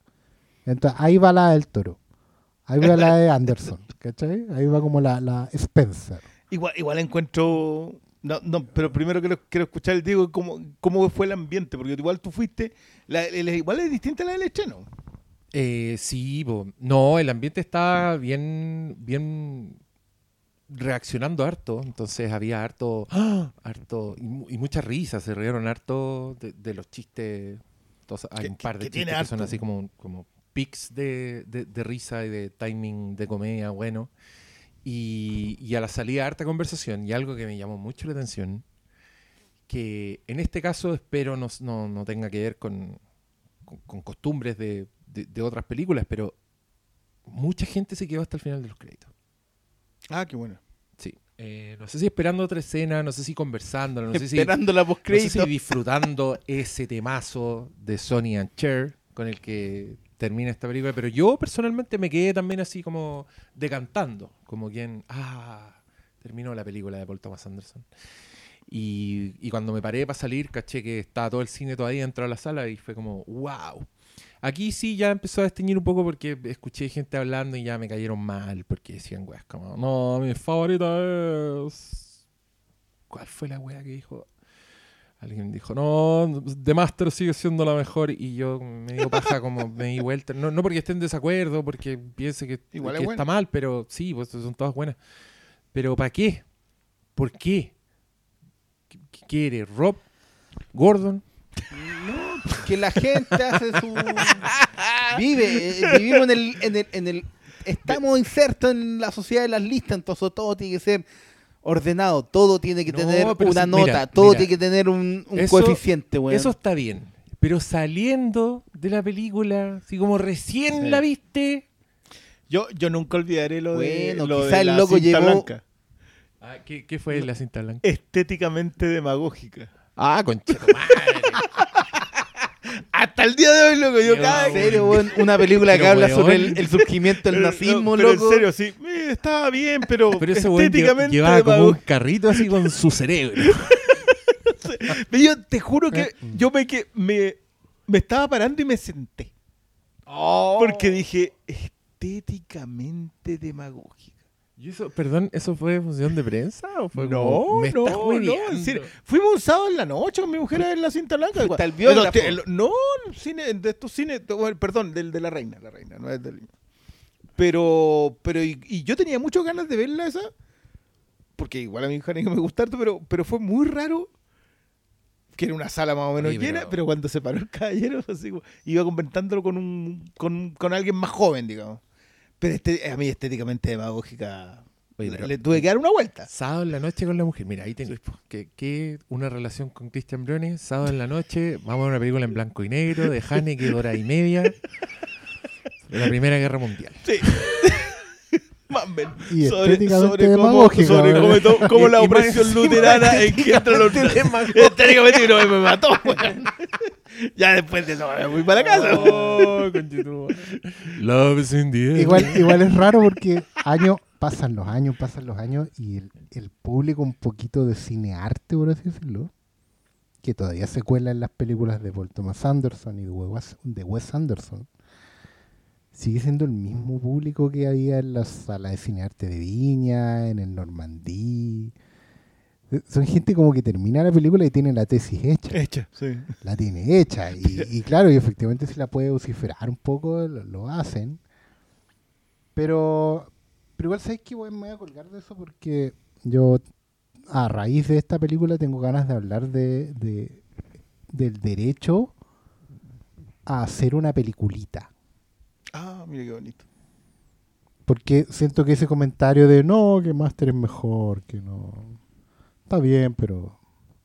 como que algo menor fuera eh, siempre algo peyorativo.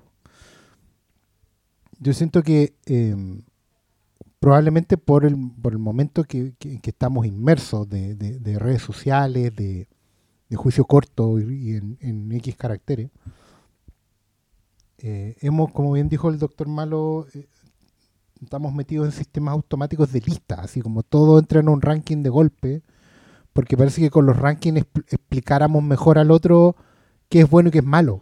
¿Cachai? Es que va también asociado Claro. a, esa, a esa idea de. Es muy. A mí me suele pasar. Ya, pero ¿qué nota le poní? Sí, po. la ¿Cachai? nota, Ya, las estrellas, en qué, que- en qué lugar la dejáis. como que cuantificar todo, que todo sea traducible a un número, a una estrellita, como que traspasa todo. Desde como que están muy orgánicos los videojuegos, como que 95 de 100, ¿cachai? Claro. ¿Cómo, no, cómo y- llegáis a, ese, a pero, pero, ¿sabes? cachai? pero el Pero es en la conversación en general es la lista. No, esto, esta película es como, yo creo que es la tercera mejor de este director. Claro, es que- pero eso también, Y eso es pereza notita, po. intelectual, po, weón. Es Sí. pereza intelectual, porque en el fondo no necesitas argumentar nada cuando decís un ranking. Es como, si está primera, es mejor que la que está segunda. ¿Por qué? Da lo mismo, está primera y la otra está segunda. Ya, pero, hable- ah, Pero mira, espérame, hablando de. No, Mira, un- mira, no, mira, un pequeño, un no, pequeño, dame- dame- un pequeño esa- pause. Es que de ahí segundo, viene, de ahí viene la, la, la- esta pereza intelectual de ese ranking de todo. La gente te dice al tiro, no, a mí me gusta más esta. Como que sacan al tiro el ranking que tienen en la cabeza. ¿Por qué? Da lo mismo, a mí me gusta más esta, es mi opinión, la bla, bla, bla, bla. No hay ningún diálogo posible. Es completa pereza intelectual la cuestión. ¿Cachai? Claro, porque hay poco tiempo, porque nadie quiere escuchar tanto rato, porque podcast de tres horas, que baja, etcétera, etcétera. ¿Cachai? Es como, no, dame el ranking y listo, dame las estrellas, como les pedían ustedes en, la- en las reseñas, ¿cachai? Y luego que sean directo a las estrellas al- o, a la, o a la nota, ¿cachai? O a la... Por algo el Diego colocaba millones, quintillones de estrellas Sí, en, la- en las reviews, ¿cachai? Igual había gente que pedía consistencia. En los millones, 700 mil. ah, no, si le dio 15 Oye, mil millones le diste más. más a esta que a esta otra. Claro. ¿Qué más? ¿Un agujero negro? Yo- yo- o yo un quiero decir- estelar? que esto puede ser tomado de, de alguien que tiene un problema severo con hacer lista y ranking. Que de hecho mi problema El, con es hacer... que va a ir el método científico, pero va a ir que- Jack Skellington tratando de descifrar la Navidad. Es Something's up with Es justamente por eso. Sí, po, Porque a mí ese- establecer listas... Claro. Cuando la gente dice, no, no, no, es que estaba tercera en la filmografía. Weón, ¿Cómo hiciste eso? Ya, pero es que tu caso es riguroso. A eso voy con que es pereza intelectual, porque cuando hay gente rigurosa para hacer las listas, el que se saca las listas del bolsillo, ese bueno es un flojo de mierda. ¿Cachai? Porque está supuestamente, al colocar la lista por delante, lo que está haciendo es decir, hice todo el trabajo riguroso. ¿Cachai? Y es mentira, weón. Es si la única lista válida es la que tú hiciste porque se te paró la raja. que para mí, po, pero es que hoy día- hoy es pero, es que para mí, por eso mismo, es automáticamente inválida tu lista si, si todavía están saliendo los créditos finales de la película. No, no, no, no, yo en eso estoy completo. Pero es que, ¿sabes qué? Mira, hay, un- hay una frase de Paul Trader que es muy buena al respecto, que dice que las películas terminan en la cuadra después de que saliste del Y- cine. y- sí, debería ser Y, así. y para mí esa es brutalmente real, porque si tú no digieres medianamente lo que acabáis de procesar, o sea, lo que acabáis de ver el cine, un proceso, una conversa, por eso yo creo tanto en esto, yo lo comentaba a propósito de lo de Benedetta. Claro, yo fui a ver Benedetta, tomé nota, tenía toda una idea de, pero llego acá, la converso y, y eso empieza a tener aristas, tiráis para acá, reforzáis cuestiones, otras se deshacen, otras se amplifican, las que incluso tú dices, ah, este, este, este argumento recibe un argumento en contra, pero no, contrapuntos. Claro. Entonces, con- y, y esto es completamente cierto, yo puedo, estoy más de acuerdo con estéticamente demagógica con esta no es tan buena como, como esta otra del mismo que además, mira, hay, hay, hay, hay una serie de factores que inclusive influyen en la película. Tu estado de ánimo. Sí, Tu, por eso es mejor tu digerirla. estado de ánimo. po. Eh, por ejemplo, siempre me acuerdo una vez que se me ocurrió ver 12 monos y estaba con jaqueca, loco. De haber sido una de las peores experiencias que he tenido. Pero eso no significa que era un problema de la película. No. A mí me encanta 12 monos. Pero esa vez la vi en condiciones que no estaban bien, po. Imagínate un loco que terminó recién. Quizá odia Licorice Pizza, por loco, ¿cachai? Entonces, depende de tantos factores la experiencia de ver una película que, mm, que de repente el tiempo es lo único que te da como la perspectiva para sopesarla, ¿cachai? Porque es re fácil salir, ¿no? De hecho, parte del crédito. La mejor película del año. O, o la peor película del Que, año. que pasa mucho. po, Y o pasa sea, mucho, pero es porque creo que las primeras reacciones, eh, aunque siempre es válido como, como algo que viene de la guata, pero generalmente no, no tienen mayor peso que una primera reacción. Tenéis que de- decantarla, tenéis que pensarla. eh, inclusive puede que una película no le cachí eh, la onda a la primera, porque Sí, puede pasar. Podéis que no, no- a la primera creáis que oh, eran, eran extraterrestres los del final de inteligencia artificial, ¿cachai? Hay mucho que requiere de un proceso de, como le llama el Diego, el, el visionado responsable, ¿cachai? Claro. que es darle tiempo, darte tiempo tú mismo. eh, y si andáis en la mala tú en un día y encontráis mal una película, quizás la película no es tan mala, ¿cachai? Es que, Está es en que ti. poner en duda tu propia tesis es parte del método científico. Eso es más riguroso. O sea, eh, ¿sabes que a mí me pareció esto? Y, y debo someter mi propio juicio a revisión, siempre. Yo prefiero a alguien que llega y me dice, oye, ¿tú la viste? ¿Qué te pareció? Y de ahí empieza una conversación, ¿cachai? Yo todavía estoy pensando en lo que vi.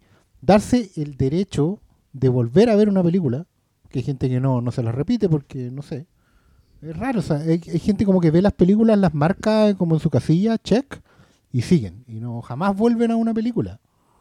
¿Cachai? Es como, ya, ya marqué que la vi para ser popular y sigo. Y mientras más vea, si veo 365 al año, mejor. Eh, no sé hasta dónde eso es responsable con tu propia apreciación. Pero yo voy que a que efectivamente en, tiempos de, exceso de calificación, ¿ah? de, la necesidad urgente de colocarle un- una valoración a esto, porque además estamos metidos en un sistema de promoción de las obras, de los estrenos, en que las películas empiezan mucho antes de que se estrenen y, normalmente terminan antes de que las veamos, en cuanto a los juicios que se han hecho de ellas, en cuanto a la valoración. Eh, una película, no, según el marketing que tenga, no necesita estrenarte para saber que tiene que estar nominada al Oscar. Em, encuentro que es un derecho humano inalienable el de hacer una peliculita, hacer una película sencilla, hacer una película pequeña, hacer una película íntima. ¿Cachai? No tener que estar, siento que no, no es un retroceso para un artista, para un creador, para un narrador, eh, no tener que estar aspirando a que cada cosa que haga sea una obra maestra, y eso no le resta excelencia, no le resta valor en la ejecución y en el resultado. Y siento que estamos tan acostumbrados de repente a esperar que todo lo de los grandes cineastas tenga que ser grande, una especie de nolanismo permanente, ¿cachai? Que, aspirar a, una cubriquidad perenne, que perdemos la perspectiva cuando nos enfrentamos a algo que es pequeño, pero no en el senti- en ningún sentido peyorativo. Siento que Licorice Pizza es una película que me parece brutalmente honesta y difícil de hacer en el tiempo en que estamos. Eh, siento que es súper difícil hacer una película que hable de historias tan reales, de, de una transparencia tan mundana,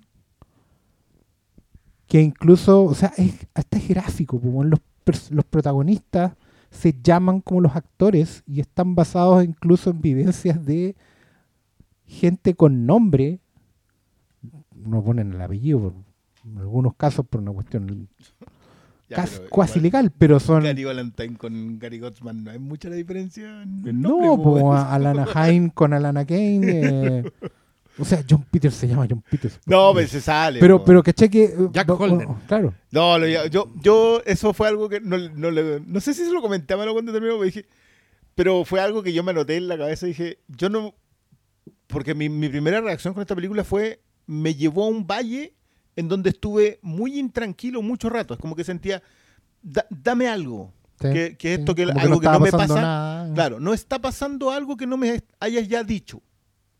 Que eso es algo que no me pasó en la segunda vista, porque en la segunda vista ya no lo necesité. ¿Cachai? Ya no necesité que me, me dediqué a disfrutar el cómo y el qué, a pesar de que estuviese ese valle en donde me estaba repitiendo. Pero ese valle termina, eh, eh, y esto es mi caso, yo no puedo estar, o sea, le sube puntos en cualquier sistema de apreciación que yo pueda tener, un homenaje a William Holden como el que se manda. Porque yo tengo que decirlo más encima que colocan a Chompen en cámara, le dicen Holden, y yo dije, ¡ay, este güey la cago! Así, tal cual. Lo mismo, me pasó lo mismo que la transfiguración que tiene mm, en Once Upon a Time in Hollywood con, con Steve McQueen. Yo estaba esperando cuándo iba a salir Once Upon a Time in Hollywood en esta conversación porque son películas hermanas. Son películas, son películas opinión. muy emparentadas, muy, muy emparentadas. Igual creo que Tarantino, bueno, obviamente camina por otro lado, pero, pero a mí esa, la aparición de Penn, encontré gloriosa. Aparte que igual de disparatada como de haber sido esos años, po, esa gente no andaba bien de la cabeza por ninguna parte. Entonces no...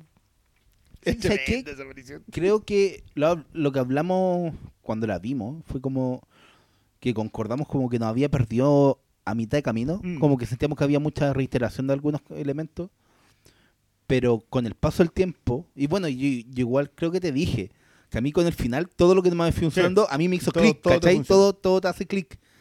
Entonces, Aparte Creo- que la cierra muy, o sea, muy Paul Thomas Anderson. sí, todo, todo el último, las últimas secuencias son, son tan del ejercicio narrativo de él que como que sientes que lo anterior sí estaba bien, bien puesto. no, no, y, y tiene una tiene una función en base a la historia, pero Exacto. con el paso del tiempo desde que la vimos, creo que, volviendo a este tema a las listas, obviamente esta no es, eh, para mí no estaría en, en- en las películas que más me han, me han gustado de, de Paul Thomas Anderson. Voy a usar, de hecho, más me han gustado, ¿cachai?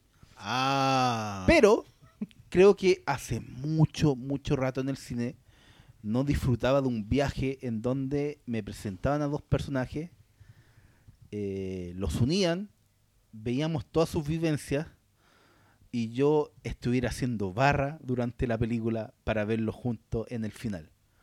Creo que con el paso del tiempo, ese viaje, el de haberme eh, presentado a estos dos personajes, haberme conectado emocionalmente con ellos, eh, solo habla del éxito de esta película. Creo que eh, está muy bien el Oscar hablar de que es una película muy chica, pero creo que también responde al foco que tiene la historia y al centrarse en, un- en la historia de un cabro de 15 con una chica de 25, si mal no recuerdo. Creo que son Entonces, 16, 25. tiene también también responde la película a las decisiones narrativas que toma Thomas Anderson entonces eh, con el paso del tiempo yo lo que más siempre voy a destacar en este momento es que creo que hace mucho rato no disfrutaba tanto del viaje con los personajes que logra Paul Thomas Anderson en esta película Eh, me encantaron los dos creo que es fenomenal el trabajo actoral de los dos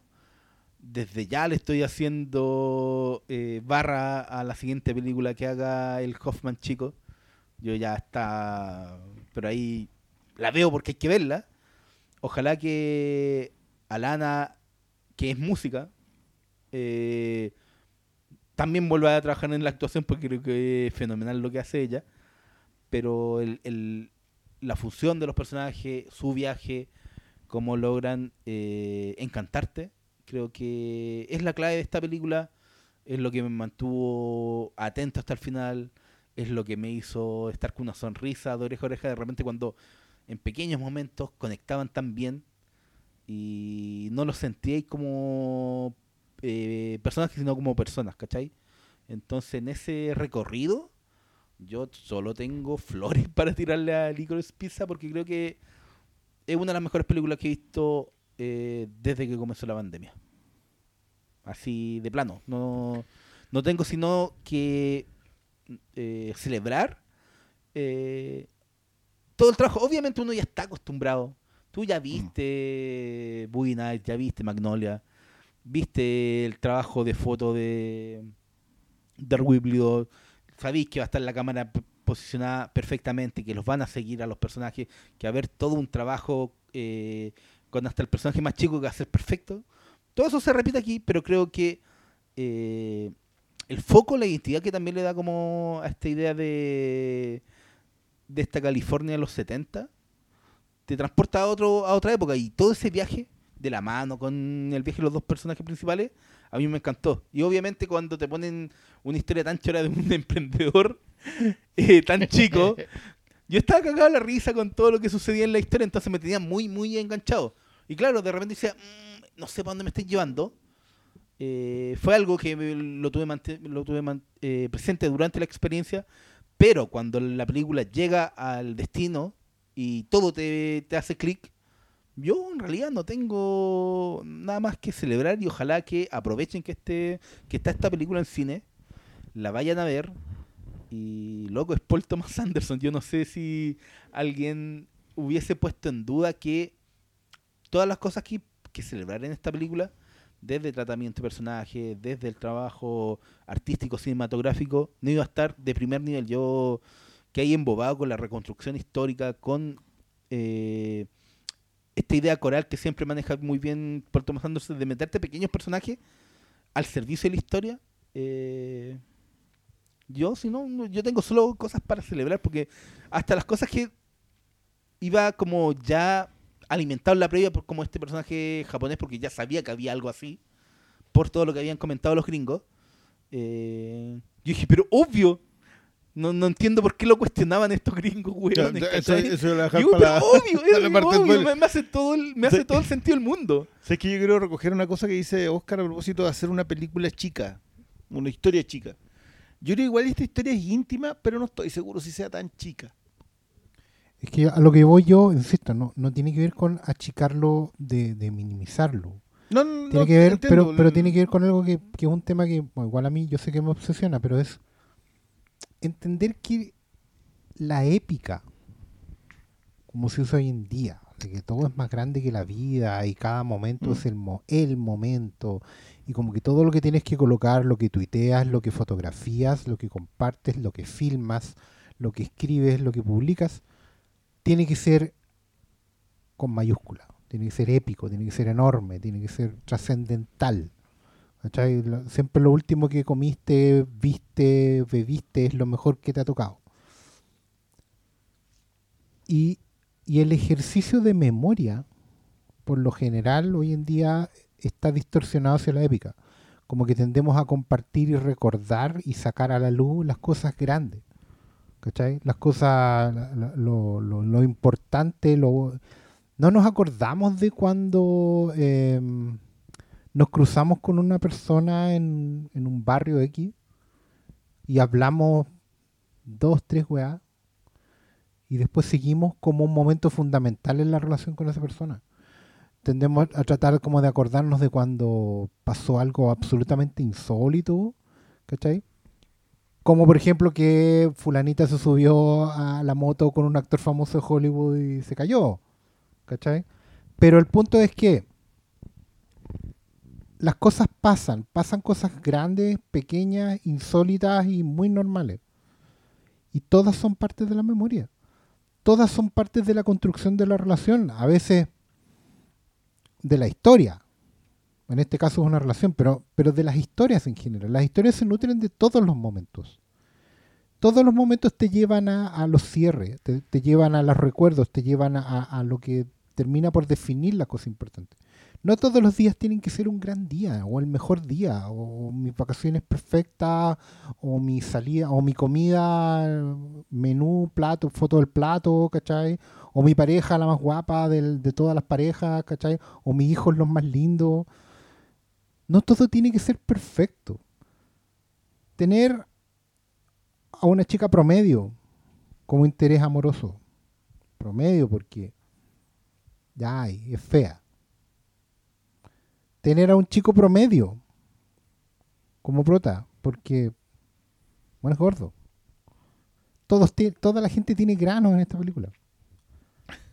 Porque la vida tiene granos, po, y, y, y- y a lo que voy es que construir una, una crónica de la memoria de espacios, de lugares, de momentos pequeños, de, casi puras anécdotas, cosas que estaban pasando por encima, porque probablemente mucha gente cuando vea esta película está esperando, bueno, ¿en qué momento viene el asesinato de Sharon Tate? Por darte un, un- un ejemplo así como el, el- el- el giro tremendo de la trama. O en qué momento a ella eh, eh, la violan, ¿cachai? O en qué momento él se gana, encuentra un pozo petrolero y se convierte en un magnate, ¿cachai? O lo contratan para hacer una película y tiene que dejarla, y tiene que tomar la decisión trascendental del último acto de la película para que corran, digamos, y que el hecho de correr en una comedia romántica no tiene que ser siempre hacia el aeropuerto. A veces corres nomás. ¿Cachai? Tenemos que hablar de correr en esta película. Película de gente que corre. ¿Cachai? Y, y en Mm. donde el correr es tan significativo y te representa tanto Y a la vez, Y a, mí- a mí me llamó la atención, eh, en- como que de repente en Twitter salió un comentario, pucha, no me gustó tanto la película porque me dio la impresión de que iban a terminar al otro día, ¿cachai? Y dije, pero loco, la película no está construida así. Eh, la vida no está construida la vida no así, está construida así. Yo perfectamente los podría haber... Se casaron, hasta el día de hoy y Y- siguen casados, Y a lo mejor se divorciaron. y- Eh, y- quizás terminan después, pero eh, da lo mismo. Entiendes que en esa. eh, eh, eh, todo lo que construyeron en la película está en esa carrera por reencontrarse, porque entienden que tenían que estar juntos, ¿cachai? Entonces, cuando. Cuando se trata de proyectar tan eh, someramente, onda, no, no, después se van a terminar, no sé si, si es una revisión tan válida sobre una película que eh, sigue la tradición de estas películas de rescatar los momentos cotidianos de la vida. Hay, así como ya al principio nombraron la de John Lucas, yo al tiro también recuerdo, no sé, la película de Linklater del que tiene, como, ¿cómo se llama en español? Ah, la de mm, Everybody Wants Some. No, no, la más antigua, la, Dazed la Confused. Dazed and Confused. Dazed and Confused, Days and. Confused. que Claro. se llamaba, no me acuerdo cómo le habían puesto, fu- Fumados, no me acuerdo cómo era el, el Sí, título como, como rebeldes y fumados, sí, cosa así. Pero, ¿cachai? Como películas Pero- que rescatan momentos. Sí, pero es que esas películas, ¿cachai? Que yo creo que aquí hay un gran mérito de Paul Thomas Anderson, porque todas esas películas, crónicas generacionales, ¿cachai? Eh, puta, la misma Breakfast Club, la misma Fast Time at Lemon Heights, eran como fotografías del momento. Y era como mostrar que el mundo, había un mundo que era una weá completamente marciana para lo que vivíamos nosotros. Por ejemplo, cuando, cuando estrenaron Kids, la, de- la de Larry Clark, esa weá era una foto un mundo marciano, así, pero, eran, pero son crónicas del momento. O el ejercicio, por ejemplo, que hizo Tarantino, desde mi punto de vista, en Once Upon a Time in Hollywood, que es volver a, una, a un momento histórico trascendental, un, quiebre, una weá grande, y contar historias mínimas detrás de eso. ¿Cachai? Que es como darle la vuelta al momento grande. Pero Paul Thomas Anderson lo que, es, lo que hace esencialmente es sacar fotos viejas del álbum que no tienen nada. No es una foto con el presidente cuando nos vino a ver. De hecho, a mí me da un poquito de... de- de- ahora que la vi, digamos, que, que la tengo encima, me da un poquito de ternurita cuando como la que la, la tiene- hay que vender la película y promocional y decir, es que es una crónica del Hollywood de los años... eh". Bueno, que están ahí en, en Sherman Oaks, Fresno, toda esa weá, por circunstancia. O sea, No porque, hay- porque, porque Sí. al parecer suele ser un, un punto, Eh, Bueno, eh, un- pero un punto de origen de demasiada claro, gente. pero, pero ¿cachai? Que la, la historia misma no cuenta nada que no pueda pasar en otro lado. Si al final la reconstrucción de época es súper valiosa porque el weón es seco. El weón no se arruga en gastarse, no sé, un millón de dólares para hacer una toma donde hay una fila de autos esperando benzina y son todos de la época. po. Weón, esa weá es. Eso es ar- artesanía, weón. Eso es oficio. Eso es un weón tallando un palito para sacar una gárgola con 27 dientes arriba y 27 dientes abajo. Porque el weón puede. Porque el weón ama su oficio. ¿Cachai? Pero no es una weá que sea imprescindible para el relato. Porque que estén ahí en Hollywood, ¿ah? por así decirlo, en California, en Fresno, San Fernando es- Valley. es una weá. Puta, ahí estamos. Es como que yo, yo la veía y me sentía muy. Puta, sí, pues, weón. Yo. Mi historia, mi equivalente transcurriría en Maipú. ah, Maipú, la cuna de la patria, Maipú, que aquí, Maipú, la, la, la-". No, es porque yo nací en Maipú, pues, weón, y, y ahí de ahí soy. No hay Pero- ninguna... Pero yo tengo el recuerdo de Lady Bird, si no me equivoco, transcurre en un ambiente muy similar, si es que no en el mismo lugar. Sí, Lady Bird, porque la, la chiquilla es de ahí de... Pero ella tiene que pegarse un viaje. Claro, pero- ella, no, no, no, la, la que- crónica es que- de ella era salir del que voy, pueblo. al- voy al hecho de que yo siento que hay ciertas instancias en donde los narradores necesitan de un entorno para acomodar esa historia de origen. Sí, Eh, que, que es bien curioso por el 2021 y en general vamos a tener como tres o cuatro años en donde hay mucha conversación sobre los de los orígenes de los artistas. O sea, sí, sí, sí. de, no sé, de Roma pa- de Roma a Belfast, si es que quieren hacerla. O incluso lo que viene de Spielberg ahora. Sí, pues la- O sea, es, que, es contar una, una autobiografía, la, la- la, mm, The Fablemans se llama la película. ¿Cómo se llama? Fablemans. Los el apellido de la familia que está en el centro histórico. Los fabulistas. Ya. Y la. mm, ah, no me acuerdo, una directora francesa que ahora también hizo una cuestión que es como, como el, el- la historia del viaje de ella con su marido. Sí. Y que que la repitió la, la de Berman Island, la Mia Hansen Love. Que esté como que siento que hay toda una. Puede haber tenido que ver la pandemia, puede que haber tenido que, que viniera una inquietud con respecto a, a las décadas que estamos viviendo, en donde la gente está como esa revisión. Pero yo siento que igual el entorno acá de, de, de, de esa, de ese lugar de California está. No es un Los Ángeles. No, no, no, claro que no. sí, pero, pero no es un Los Ángeles. No, como que necesita necesita irse al lugar en donde está, en donde los cabros podían emprender, en donde Sí. la gente podía tener otra Claro, conversación. pero, pero no es algo que no pasara en otro lado. Lo que voy es que es Claro, súper claro. meritorio que sin que tenga ningún plus, el director se esfuerce y aplique ar- artesanía en reconstruir esa memoria. Eso, eso bueno, o Que sea, yo creo que va, no eso es va, como que no es una cuestión, pero no es ni siquiera que que, sea va- detallista. pero yo creo que va en en el, en el corazón de una película cuyo título no está nunca en la película y hace referencia a una tienda de discos que estaba en esa zona, porque al final es el lugar en donde creció Paul Thomas Anderson y creo que todo eso se refleja en el espíritu que tiene la película, en lo, él que, en lo que él quiere rescatar, así que yo creo que el que esté situado ahí también es, po- es por eso, po, ¿no? Sí. puede, puede haber ocurrido en otro lado, pero también por algo está ahí, desarrollada. Pero no, sí, es algo al pero, azar. pero yo no, yo no digo que sea al azar. Yo digo que no tiene épica alguna. ¿Cachai?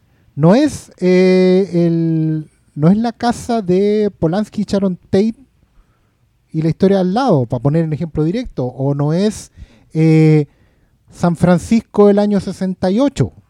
¿Cachai? No es eh, puta, Berlín 45. ¿Cachai? Y aún así, no dejarlo como telón de fondo, como en series tipo Stranger Things. ¿Cachai? Donde la reconstrucción de época es básicamente background.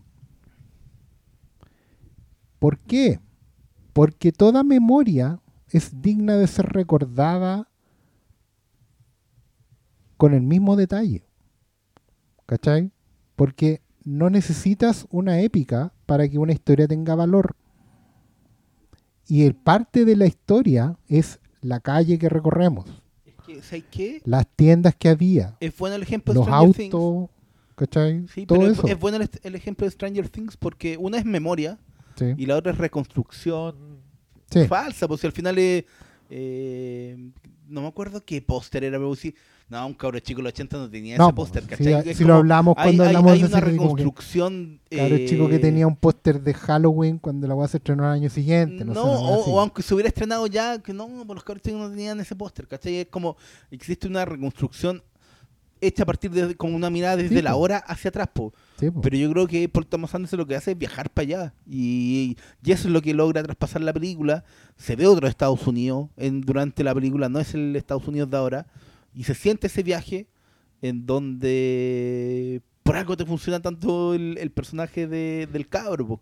es que Porque esa- es otro esa- tiempo, ¿cachai? Y claro. está también hecha esa, es, ese trabajo de memoria, de reconstrucción, que no te queda como, no, este, vamos a ponerle en su en su pieza un afiche del padrino, ¿cachai? No, porque la idea no es llenarlo de guiños, ¿cachai? Si, si en el fondo la reconstrucción de época no es no es motivo de la historia.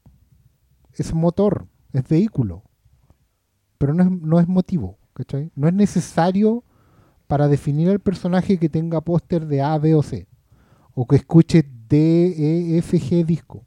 Sí, ¿sabes cuál es el ¿Cachai? O que vayan a ver cuál último- película. No, pero eso último es lo que en, en muchos trabajos de, de ficción es lo que prima. Eh, por, el- por Exacto, algo el éxito de Stranger Things. Porque es una, es que esta es una película nostalgia, pero que nos ve- nostálgica, pero que nos vende nostalgia.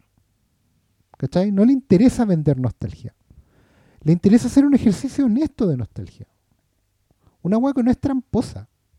Yo les voy a contar una historia de cuando yo era chico. Vivíamos allá y estaba esta mina. Y estaba yo. Y, pasó esto y pasaba esto. ¡Ay, qué fome! Pero era lo que pasaba. Y al final, ¿qué pasó? Pasó esto. Mira, oye, qué buena, a mí nunca me pasó nada. A lo mejor sí te pasó. ¿Cachai? Esa. Puta, esa. Honestidad brutal de compartir nomás. De vivir una vida que vale la pena vivirse por ser la vida que tenemos. Sí, sa- y- ¿Sabes lo que pasa, me- me ¿Cachai? pasa a mí con, con el concepto de la nostalgia? Yo digo que hay una nostalgia que es producto y hay una nostalgia que es eh, Memoria, probablemente. o artística, si es que quería llamarla. O sea, el, el artista que quiere evocar un momento que él vivió y transmitírtelo, necesita armar una narración de manera que tú puedas ser transportado ahí. Esta no es la primera vez que vemos una, una obra así. O sea, Cinema Paraíso lo es al fin y al cabo. Pero en Cinema Paraíso hay, hay una épica de hacerte sentir lo importante que es el cine. Exactamente. Pero, pero sí es un ejercicio. A ver, Roma es una. Es un ejercicio de, la- de esta segunda nostalgia. El gran problema es que la nostalgia es que hoy día, como también lo, lo describen en Resurrections, la nostalgia hoy día es una herramienta para bajarle la ansiedad a la gente.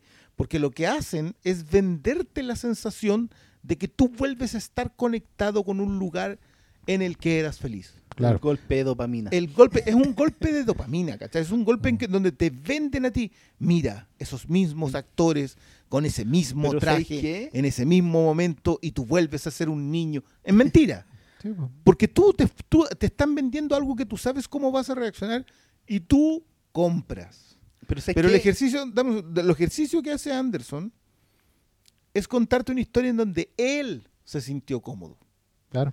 En donde él fue feliz. Y te la cuenta con el talento necesario, con la arma una narración que por eso yo creo que se siente ese espacio en donde se repite.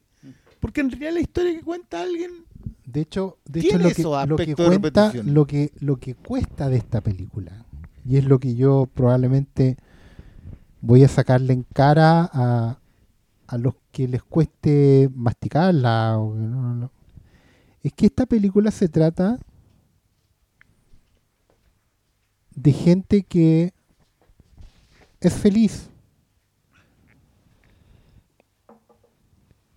Y el objetivo de esta película es que tú te sientas feliz por ellos sin ser feliz tú, necesariamente.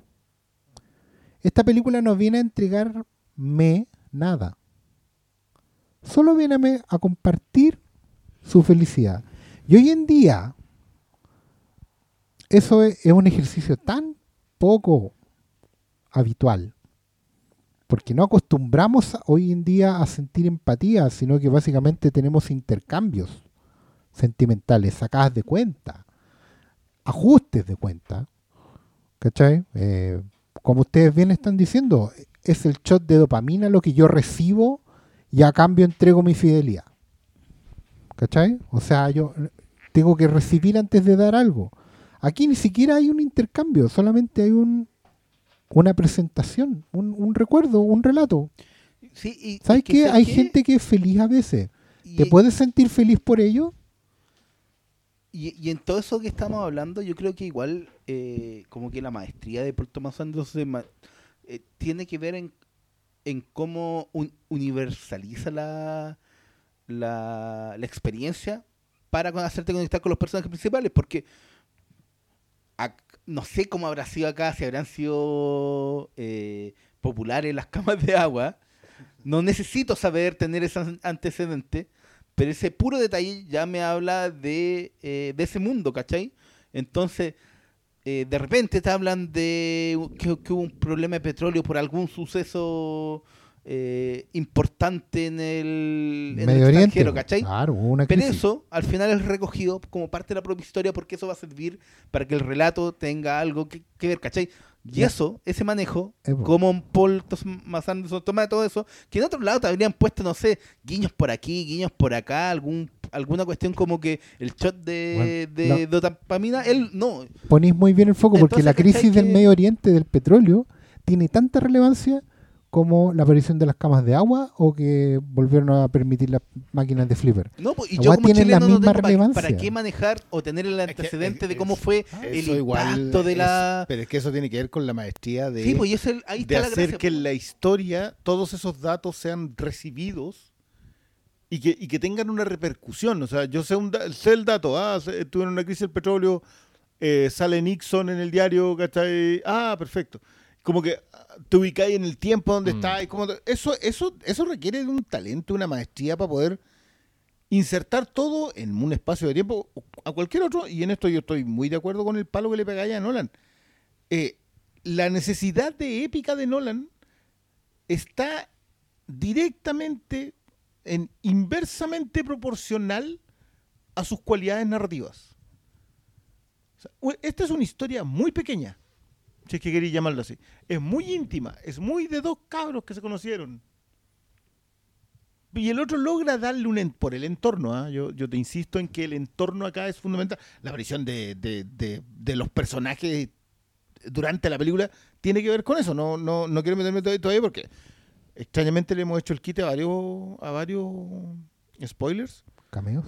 Sí, pero no sé qué tan bien. Eh, el jefe dirá.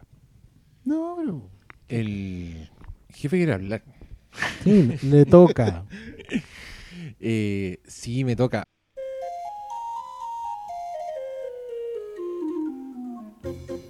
Perdón, perdón por interrumpirles este podcast tan pulento, cabros y cabras de mi corazón.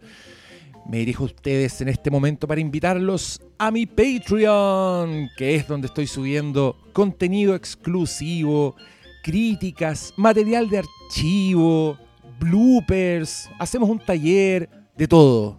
Y los necesito. Estoy haciendo cosas muy entretenidas allá que ustedes se están perdiendo. Así que los espero en www.patreon.com slash Hermes el Sabio. No se arrepentirán. Y si se arrepienten, ¿qué tanto? Se salen de la cuestión. Yo los perdono. No lo olvidaré, pero los perdono. Gracias por tanto, querida Peoples. Y sigan escuchando este hermoso capítulo del Flimcast. Oye, no, yo fui a esta película con, ya, les conté, pues, con, todas las expectativas, con todo el, el revisionado muy fresco, y, y la anterior que vimos fue de Phantom Thread, y nos pegamos un repaso de, de influencias también declaradas por el mismo como Rear Window, la ventana indiscreta de Hitchcock, que Paul Thomas Anderson dice vio mucho mientras hacía Phantom Thread. Y después una de David Lynch que se llama The Passionate Friends, una película del año 49 en blanco y negro, pero que piensen, meme de Tarkovsky, Poetic Cinema, así agarrándose la cabeza, eso mismo. Una historia súper simple, un triángulo amoroso, mucho... Esas tres películas tienen eh, señores, muy profesionales, pero señores, con unas jovencitas al lado que primero parten mirando a huevos, Sí, después se tienen que... mm, después descubren que no era tan polla como pensaban y todo con unas tramas ahí bien interesantes a su alrededor. Entonces, y también llegamos a la conclusión de que Paul Thomas Anderson tiene como su etapa más. puta, más cerebral, más seria, como su era Maya Rudolph. Después de que Paul Thomas Anderson hace Punch Drunk Love, que es una película preciosa sobre, sobre enamorarse, creo yo. Eh, sobre el, el- el momento del chispazo en que sientes que estás enamorado, como toda esa, esa, esa electricidad que, no sé, yo igual asocio a, a- a- a su vida y a lo que estaba viviendo con, con la Fiona Apple. Si usted ve el- los extras que hay en Magnolia, es Fiona Apple dando jugo con Paul Thomas Anderson, una weá hermosa. Son unos cabros chicos así que hacen weá. Y, y- y yo veo esa alegría, ese espíritu en, en, en Punch Drunk Love, que curiosamente es la, es la película que lo despide un poco de, de, de la alegría, porque después se lanza con There Will Be Blood, que es una exploración así bastante oscura. Después sigue con The Master, que es otra weá que también mirando como lados bien feos del, del, del ser humano, como películas históricas también, ya como con, una beta histórica que hasta este momento no había aparecido, salvo por la, la, la- la- recreación de, de Boogie Nights. Eh, y con Inherent Bite se manda también un bolón que es súper oscuro, que, que ya es más absurdo, es más Big Lebowski, pero sigue siendo una weá eh, en estado de drogas, como una película en estado de drogas que se trata de una época y de un personaje en estado de drogas y que, lo replica un poco. Y se lanzó al romance gótico de Phantom Thread, o sea, el weón había dejado atrás esa, esa alegría de, la vida, por decirlo de alguna forma. Entonces para mí Licorice Pizza fue un deleite que no les puedo empezar a explicar. Eh, yo esta película también debo decir que, como conté en el prólogo ya a estas alturas, la vi en segunda fila porque no había entradas y, fue hermoso porque constaté que Paul Thomas Anderson es de los grandes directores que dirige para la pantalla grande. O sea, este weón, en su oficio, así como en su, en su weá más terrenal, como en lo más básico, lo más superficial, que le pedía a un cineasta, este weón es un maestro, pero absoluto. Es de los directores que dirige tu mirada en el rectángulo, ¿cachai? Entonces tú estando en primera fila, miráis para donde el weón quiere que mires dentro de la pantalla. Y muchas veces eso eran marcos dentro del marco, que no sé si se fijaron, pero lo hace mucho. Mucho poner a sus personajes contra el marco de una puerta, con un contraste. Eh, y, y aunque no hace eso como de, de forma literal, lo hace con el encuadre, como por ejemplo cuando tienen a, a Gary en, en la comisaría. Y Gary está como en un rincón de la pantalla, porque todo lo demás es el fondo, es lo que está pasando, es autos que están pasando afuera, pero si tú estás sentado en primera fila viendo esta weá, no te vayas a marear, porque va a haber una disciplina, va a haber como un... Te, te- va a dar puntos dentro del rectángulo que merecen tu atención, y esa weá lo hacen lo- los grosos. ¿cachai? Lamentablemente vivimos una época donde eh, se está dirigiendo para Netflix, no se está dirigiendo para la gran pantalla. Y los problemas empiezan cuando vaya a la gran pantalla a ver películas de gente que está dirigiendo para Netflix. Y buena suerte si te sentaste en primera fila en esa weá porque lo vaya a pasar como el hoyo. Em, no es el caso con este señor Paul Thomas. Entonces, el, el deleite fue tanto a nivel emocional de encontrarme con un cineasta que sí me había dado muchas alegrías en el cine, a, a mis afectos, digámoslo de esa forma, pero que hace rato venía dándole más, más cuerda a, a mi cerebro, a mi, a mi parte de, hmm, ¿qué, será lo próximo, Paul Thomas Anderson? Eh, después el, de... meme, el meme de el weón con la cabeza así pff, y la y la galaxia atrás explotando. Esa Eso, weá. eso es The Master. Oh, conchetumar. Cuando encuentres un hombre que es capaz de no seguir a ningún maestro, habrás encontrado al verdadero. ¡Chan! Y una, oh, Oye, pero qué, qué señor sarcasmo esto. No, imagínate. Es lo que dice el Philip Seymour Hoffman a, a, a Joaquín. El- la cientología y todo. ¡Ah, concha tu madre! Sí, pues está en otra por Thomas Anderson. Está en otra hace rato. Ah, no, Eh, y lluvia, lluvia me- de meme. Poetic Cinema, What a Picture. Sí, no, todos esos memes. wea. Eh, entonces que volviera de entrada, ponte tú, a la alegría de Boogie Nights, que está esa weá en, en Licorice Pizza. Está, está la alegría, la efervescencia del color, del soundtrack, que no lo hemos dicho, pero es una weá una weá hermosa, es de esos soundtracks curados. eh, Sí, no es un playlist. eh, no es el playlist bueno, de Cruella. Se, se llama Licorice Pizza. pues, que, que, que es slang para vinilo. Es slang para vinilo, es una tienda también. Muy, Que fue una, fue una tienda bien famosa al parecer. Que de muy nuevo de discos. Y que si ustedes ven Fast Times at Richmond High, hay un letrero de Licorice Pizza bien prominente en una escena. Sí, no, sí. Está Este, este cabro de otra Y- cosa. Y, y el mismo Paul Thomas cuando le preguntan por qué se llama Licorice Pizza, él dice porque eh, no hay ningún conjunto de palabras en el lenguaje que signifique infancia para mí como las palabras Licorice Pizza. Y además se ve bonito en el póster, dice el, dice el weón. Y me encanta porque usted no va a encontrar el significado del título en la película. Está abierta a interpretación. O sea, bueno, ahora, ahora lo sabe, pero si se quiere ir en Sí. un bolón más chistoso, cosa suya. Eh, algo divertido que dijo la, la Natalia y una. O una Meseniwi, no me acuerdo quién, quién dijo, quién lo dijo primero. Pero que Licorice Pizza parecía ser el nombre de un nuevo emprendimiento de Gary.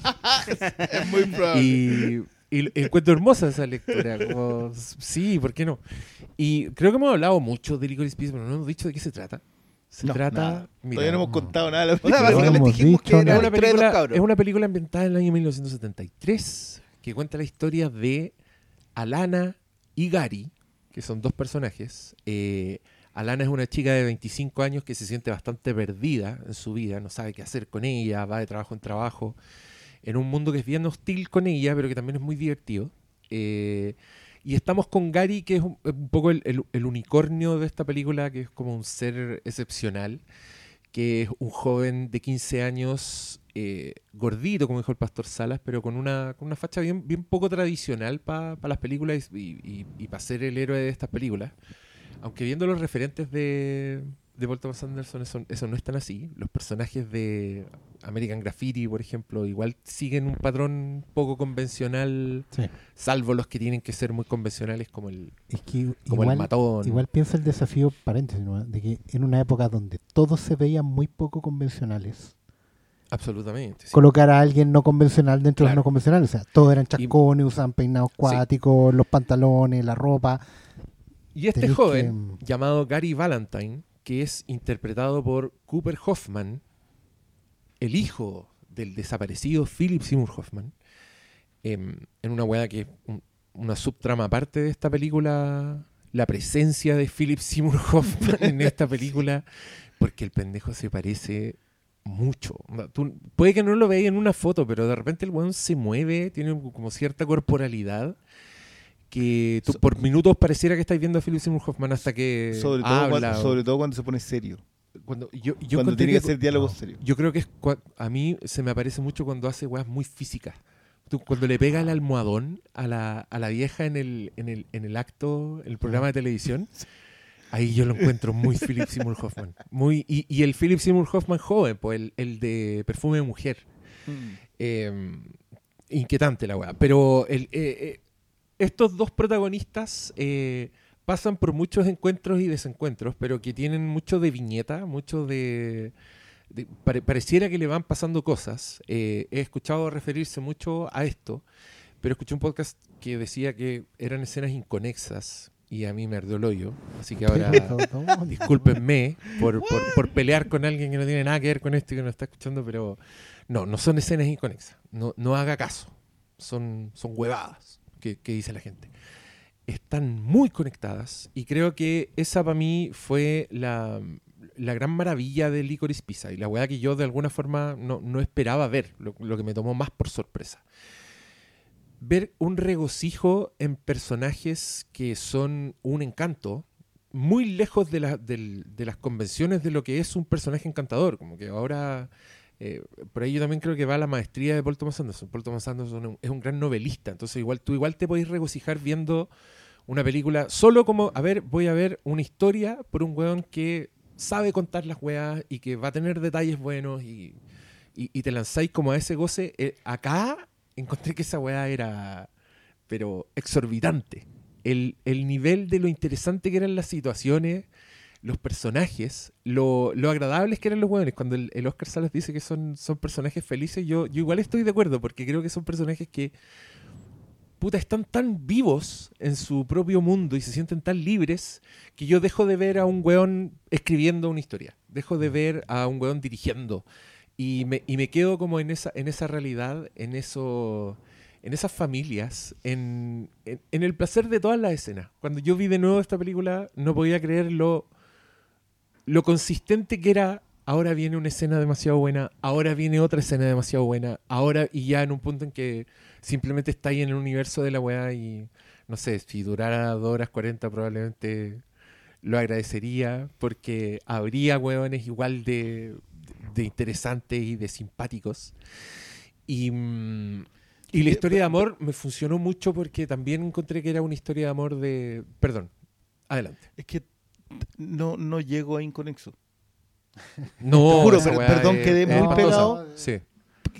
Y, y, y, y te juro que de todas las cosas con las cuales yo me podría haber acercado a esta película, o sea, incluso a mí me parece repetitiva y eso es imposible que sea inconexo porque como que volvía a tocar la misma tecla. como ¿Cómo, cómo, cómo, cómo, cómo, cómo justificaban el concepto de Queremos, no, dilo, queremos, no. No, no, no me interesan los nombres. Me interesa, me interesa saber qué hay detrás de ese argumento. No, si se puede velar, es que era un podcast argentino, pero es que, es que me llamó la atención porque eh, apareció, si tú buscáis Ligoris Pizza y vaya podcast, es uno de los Sí. primeros que te aparece porque es un podcast que tiene como 500 capítulos, así, muchas weas.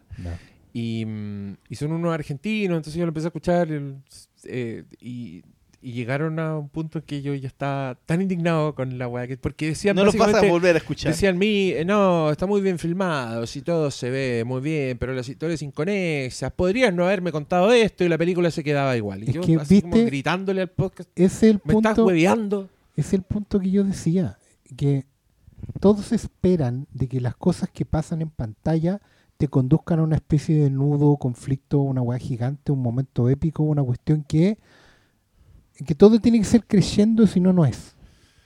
Eh, eh, Y resulta claro. que la vida de la gente no está llena de momentos increciendo, no está llena de cosas épicas. ¿Cachai? Es que, bueno, dejen de avergonzarse de sus propias vidas. Lo que les ha pasado está bien. Y es lindo de contar. weón. ¿Cachai? Mi mamá no era una, una persona que le cambió la vida a la humanidad, weón. Eh, no fue la salvadora de nadie, ni construyó, ni inventó ninguna weá. Era una mujer común y corriente que tuvo un hijo y tuvo una buena vida. Y aquí estoy. Esa vida Eh, vale la pena Quiero decirte que acabas de contarse. definir el 20th Century Women. Claro, pues, weón. eso es justamente. Y esas películas no, que ahí nomás, porque no como que no pasa nada. No, pero, pero, perdón por la interrupción, en serio, así como que ¿Cachai? no, no, no, no, me dejó mal. Como Es que, no pude avanzar claro, porque- de Es que yo creo que igual responde un poco lo que hemos estado hablando desde la nostalgia a las expectativas que se forman como, eh, como audiencia, a, de- hasta inclusive la de las notas, ¿cachai? Como que existen patrones, como que están... Pero- y somos, somos el perro Pavlov, weón, que nos tienen ya acostumbrados a una sola forma. No, pero que, a ver, yo, yo igual me banco esta cuestión de que la gente quiera que le. O sea, quiere que pasen cosas en lo que está viendo. De hecho, si tú te fijas. Si pasan cosas. No, no, no, pero no, no, no, no, no, no, no, no, no estoy hablando de esta película. Quiero, quiero que entiendan, quiero tratar de explicar este concepto.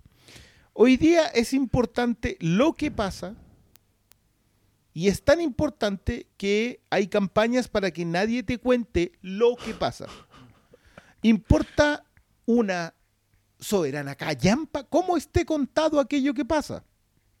Si responde una fórmula, si es genérico, si es una sorpresa sacada del, de un calcetín que se ocupaba con otras intenciones, no importa, Fue un mago. no importa. Lo que importa es que lo que te muestren sea exactamente aquello que tú quieres ver, pero que todavía no sabes qué ocurre. Que es una cuestión muy extraña porque sí sabes qué ocurre, sí sabes qué va a pasar, pero vaya a que no te lo cuenten. Pero no te interesa cómo está contado. Y por el otro lado nos estamos, y lamentablemente yo creo que acá nos estamos cerrando, pero puta, yo igual prefiero cerrarme aquí y morir aquí, digamos, en cosas que están muy bien contadas, independiente de lo que pase. Es que yo, no, yo voy a ser optimista, yo voy a hablar de lo, de lo hermosa que es el Licorice Pizza. Y puta, el que escuche y vaya y la vea, bacán. Ese, ese, ese es mi, esa es mi actitud. Es que yo, creo que, de hecho, esa debe ser la actitud porque, número uno, no tenéis cómo dar vuelta a la corriente y tampoco tu rol al final es... Pero es que, creo- puta, es que, mira, poniéndonos más apocalíptico, poniéndonos en el día de Ucrania y Rusia y la, y la zorra. Y Putin... Est- eh, Licorice Pizza ya está. Y va a estar Sí. para siempre y la vaya a poder ver en cualquier minuto de tu vida. Y esa weá yo lo encuentro estupendo. Entonces, usted hoy día no le gusta o no está listo o, o quiere ver otro tipo de weá, ya, filo, está yendo al cine. Pero en unos añitos más, si la están dando en la tele, se la topa. No, pero. O, ahora, pues si se convenció ahora, que no hemos dado ningún spoiler, yo creo que esta película igual es anti-spoiler. Yo también creo que la gente reacciona a lo. a lo piedra preciosa que es Paul Thomas Anderson. Pues si este weón hace películas muy poco tradicionales. Siempre se pasa por la raja la estructura, ¿cachai? Sus influencias son películas antiguas del año El Pico, son películas de Kurosawa. También le gustan las películas más basura como Fast Times. En, en la entrevista de Var- Variety dijo que le había gustado Shang-Chi y fue la única weá que salió de esa entrevista al mundo. Eh, dijo weas muy preciosas. Sí, Les muy recomiendo esa entrevista porque habla harto de la génesis de Licorice Pizza. Ahí dice que el título para él son las palabras que más lo llevan a la infancia y otras papitas más que daré más adelante. Pero quiero, mm, nada, invitar a la gente que la vea, que, que esté abierta a ver, a, ver otra cosa y que, se, y que se regocije un poco en las weas que yo estoy diciendo. A, a mí me gustaron, que yo creo que ese es el valor de la wea. Esta es una, es una historia bien poco tradicional, pero con personajes que son increíbles. Creo que todos, todos los personajes que aparecen tienen mucha historia de- encima. Se nota que son personajes que han vivido, weá. Se nota que son personajes únicos. Son siempre interesantes. Eh, hasta los encuentros casuales, weón. Hasta la Maya Rudolph. La escena de la Maya Rudolph es como todo un universo en sí mismo. Pero que si yo se la resumo, es este personaje entrando a hacer una prueba de cámara, a hacer un casting. Esa es la escena. No hay quiebres, no hay llanto, no hay Emma Stone así dejando la zorra, la la la. No, es una escena el- de un día de la vida de esta persona donde entra ahí a hacer un casting, pero están pasando tantas weas en esa, en esa escena, en ese momento. Partiendo por, por ejemplo, el personaje de Gary, este unicornio que les digo yo. ¿Por qué es un unicornio? Porque es un personaje bien particular. Es un actor infantil que tiene 15 años, que es muy canchero, que tiene labia, que no es inseguro. Es un personaje que creo que si esta fuera una película típica, este weón le habrían, le habrían dado el papel del, del loser. Acá es el winner. Es el weón como que tiene confianza en sí mismo, invita a salir a una cabra que tiene 25, que está ahí sacándole fotos a los pendejos así como asistente de un fotógrafo. Y, y este tiene la labia para invitarla a salir. Ella acepta un poco no, no creyéndose el cuento. Pero de a poco vais descubriendo que este cabro es actor infantil, como que tiene cierta fama, así, cierto, cierto eh, prestigio, si está Es que- actuando es que tiene carrete. con la equivalente de Lucille Ball, que Claro. es inspirada en la real, pero acá la cambiaron. Por eso, ese otro punto en común con Once Upon a Time in Hollywood. Como es una weá tan puntual, tan local, con fecha y con, y con locación, se entrecruzan con weones reales. Pues y algunos los dejan con nombre y apellido como John Peters, eh, que es John Peters, que es Bradley Cooper, que aparece en un minuto. John Peters es un productor de Hollywood muy exitoso, pero que en este punto de la historia era un peluquero famoso por ser novio de Barbara Streisand y por ser pichula loca. Digámoslo. Cosa que queda muy clara muy rápido en la película. No, y John Peters ¿Cuál, reconocido por ser frase? productor de Superman. De Batman. De, De Batman. De Batman, de veras, Ah, sí, pues él tuvo Ah, la producción de la otra, pero no, no llegó a puerto. Sí, no, quería hacer la de... La con la de el Cage Smith. Smith, de Sí, po. veras, de veras, eso era. Sí, po. no, un weón que la hizo, po, y, y que también es chistoso. Dan ganas de ver la secuela de este weón Sí, haciendo mí- Batman. Loco, a mí dame un biopic de este desgraciado. No, la cagó, la weá, la weá buena. Pero otros no, otros están más enmascarados. Y, y este niño también, eh, como, que, como que ya se le está yendo el tren. Es un. Es que, Paul Thomas Anderson hizo un personaje de 15 años que ya está como en el ocaso de su carrera. Ya no lo están pescando. y eso es Creció lo que- mucho. y eso es lo que está pasando en esa escena de casting. Eso, eso es lo que les quería decir. Para eso les conté toda la wea. Para que cachen que en esa escena lo que está pasando es que el weón es más grande que todos los niños que están en esa sala de espera. Sí. Y, y te lo muestran. Y es una escena que es divertida, que es muy real. No le que- y, que, y que es muy. El claro, te parece ridículo lo que el weón está haciendo. Y la Maya Rudolph lo sabe. Entonces está reaccionando a las weas que está haciendo, está mirando al socio. El socio también es un weón que nos explica en, en su única línea que, que se divorció, pero está bien porque ha bajado de peso. Nada Ese es todo. un ejemplo de un personaje que aparece un segundo en la weá, pero el weón tiene su historia, es chistoso y está actuado como los dioses. Porque también creo que ese es un talento de Paul Thomas Anderson. Porque es talento, es la única explicación. Yo creo que es, un- es uno de los mejores directores de actores que existe. Porque el weón es capaz de hacer llamadas telefónicas que son increíblemente reales e intensas. Es capaz de hacer actuar a gente que no ha actuado nunca, como Cooper Hoffman, como a Lana Haim, que Lana es, es una Como a toda la familia de música, la aparte de la banda. Y que- Claro, y como todas estas personas que él les da papeles y que tú veís puta Magnolia y hay una escena de un minuto con un weón que no vuelve a salir y la weá es increíble. Solomon en Solomon Ah. Electronics.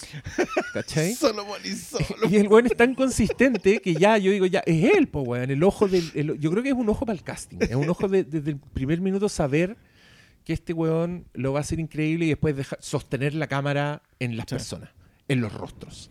En esta película, eh, yo aplaudo, ponte tú, que la, la elección de Lana Haim, porque es un rostro bien poco convencional. Yo no, no voy a ir tan lejos como el pastor de, de llamarla fea, pero creo que justamente gracias a Paul Thomas Anderson, porque rápidamente me doy cuenta de que su rostro es muy interesante. ¿Cachai? Es un rostro que el, el primer plano gana con ese rostro. Gana con sus sonrisas, con sus reacciones, con, con cuando le saca la lengua al otro weón. Pero, lo- lo- bueno, lo que sigue en la película es que estos dos personajes que se conocen empiezan a, a- a tener desencuentros y ella pasa como por una etapa en que se siente muy atraída a este weón, pero sabe que tiene 15 años y sabe que no está bien y que para ella no está bien, pero se resiste. Pero cumple 16 en agosto. Y empieza, sí, y al mismo y al mismo tiempo ella está teniendo como que lo que le pasa a ella, su historia también es una weá bien bien, bien rica en personajes y en significado para ese personaje, para Lana. Eh, yo O puedo sea, estar por, por algo le, le consulta en un momento. Está bien que esté con los amigos de este cabro de 15 años. Sí, yo, pues ella, duda, lo duda abiertamente, se lo pregunta como a la gente. O sea, es cercana. tema. Es El, tema. el- el- el- pucha, que- que- no, no, como que no quiero meterme en eso, encuentro una polémica bien artificial, pero, pero a mí me parece que está integrado en la película. Porque, claro, oye, ¿y ¿por qué ando con este cabro chico para arriba y para abajo, cachai? Eh, a sabiendas que el cabro chico no anda para arriba y para abajo contigo porque le cae bien, o sea, hay un gusto, acá hay un romance incipiente y no, y no hay vuelta atrás nomás, pues si te metiste, te metiste. Entonces, sobre todo porque el corazón roto va, a quedar. Me- a mí me gusta mucho lo que pasa con Lance, que creo que, que todas las intervenciones de Lance son buenas, pero la de la familia judía es simplemente brillante. Esa, yo, yo en general a mí me gusta mucho lo que hacen las mesas, eh, Paul Thomas Anderson. Sí. Como que, como que siento que, Construye independiente que no la- siempre use la misma forma la mesa. Como Pero- que yo eché de menos acá esa, esa clásica cámara de Anderson puesta en un personaje mientras el otro dice el diálogo. Pero la eché de menos básicamente porque yo sé que eso es lo que hace Anderson, no es que las escenas en la mesa... No es que no funcionara en esta escena de mesa, claro. Pero, pero esa escena es... eh, y, y en general un par de otras más, la conversación afuera de la casa, ¿cachai? Son como... Hay hartos momentos, sobre todo esos personajes chicos, que a mí también me... Me juntan demasiado lo que está pasando. Ahora, a mí me gusta mucho lo equilibrado que están los personajes. Porque por muy atractivo que sea el personaje de Cooper Hoffman, chasqueando los dedos y ocurriéndose en un negocio, que lo, lo aplaudo, eso es un emprendedor, cabrón. Eh, no, esto otro, eh, el papá le pasó 100 millones y Claro. emprendía. ¿dónde O sea, No, este esto este es unicornio- emprendimiento, Este weón. pendejo este es- unicornio es Este es un unicornio. real, no como los otros unicornios. Sí. Usando información privilegiada. Es, lo ves. es que esos detalles son los detalles de la viveza y, la, y el ojo clínico que, Sí, que tiene como para... Porque lo que decís tú, este es un tipo que tiene carrete. Es O sea, que- tiene 15 años, pero, pero Claro, ya viene, viene metido en un mundo particularmente cruel.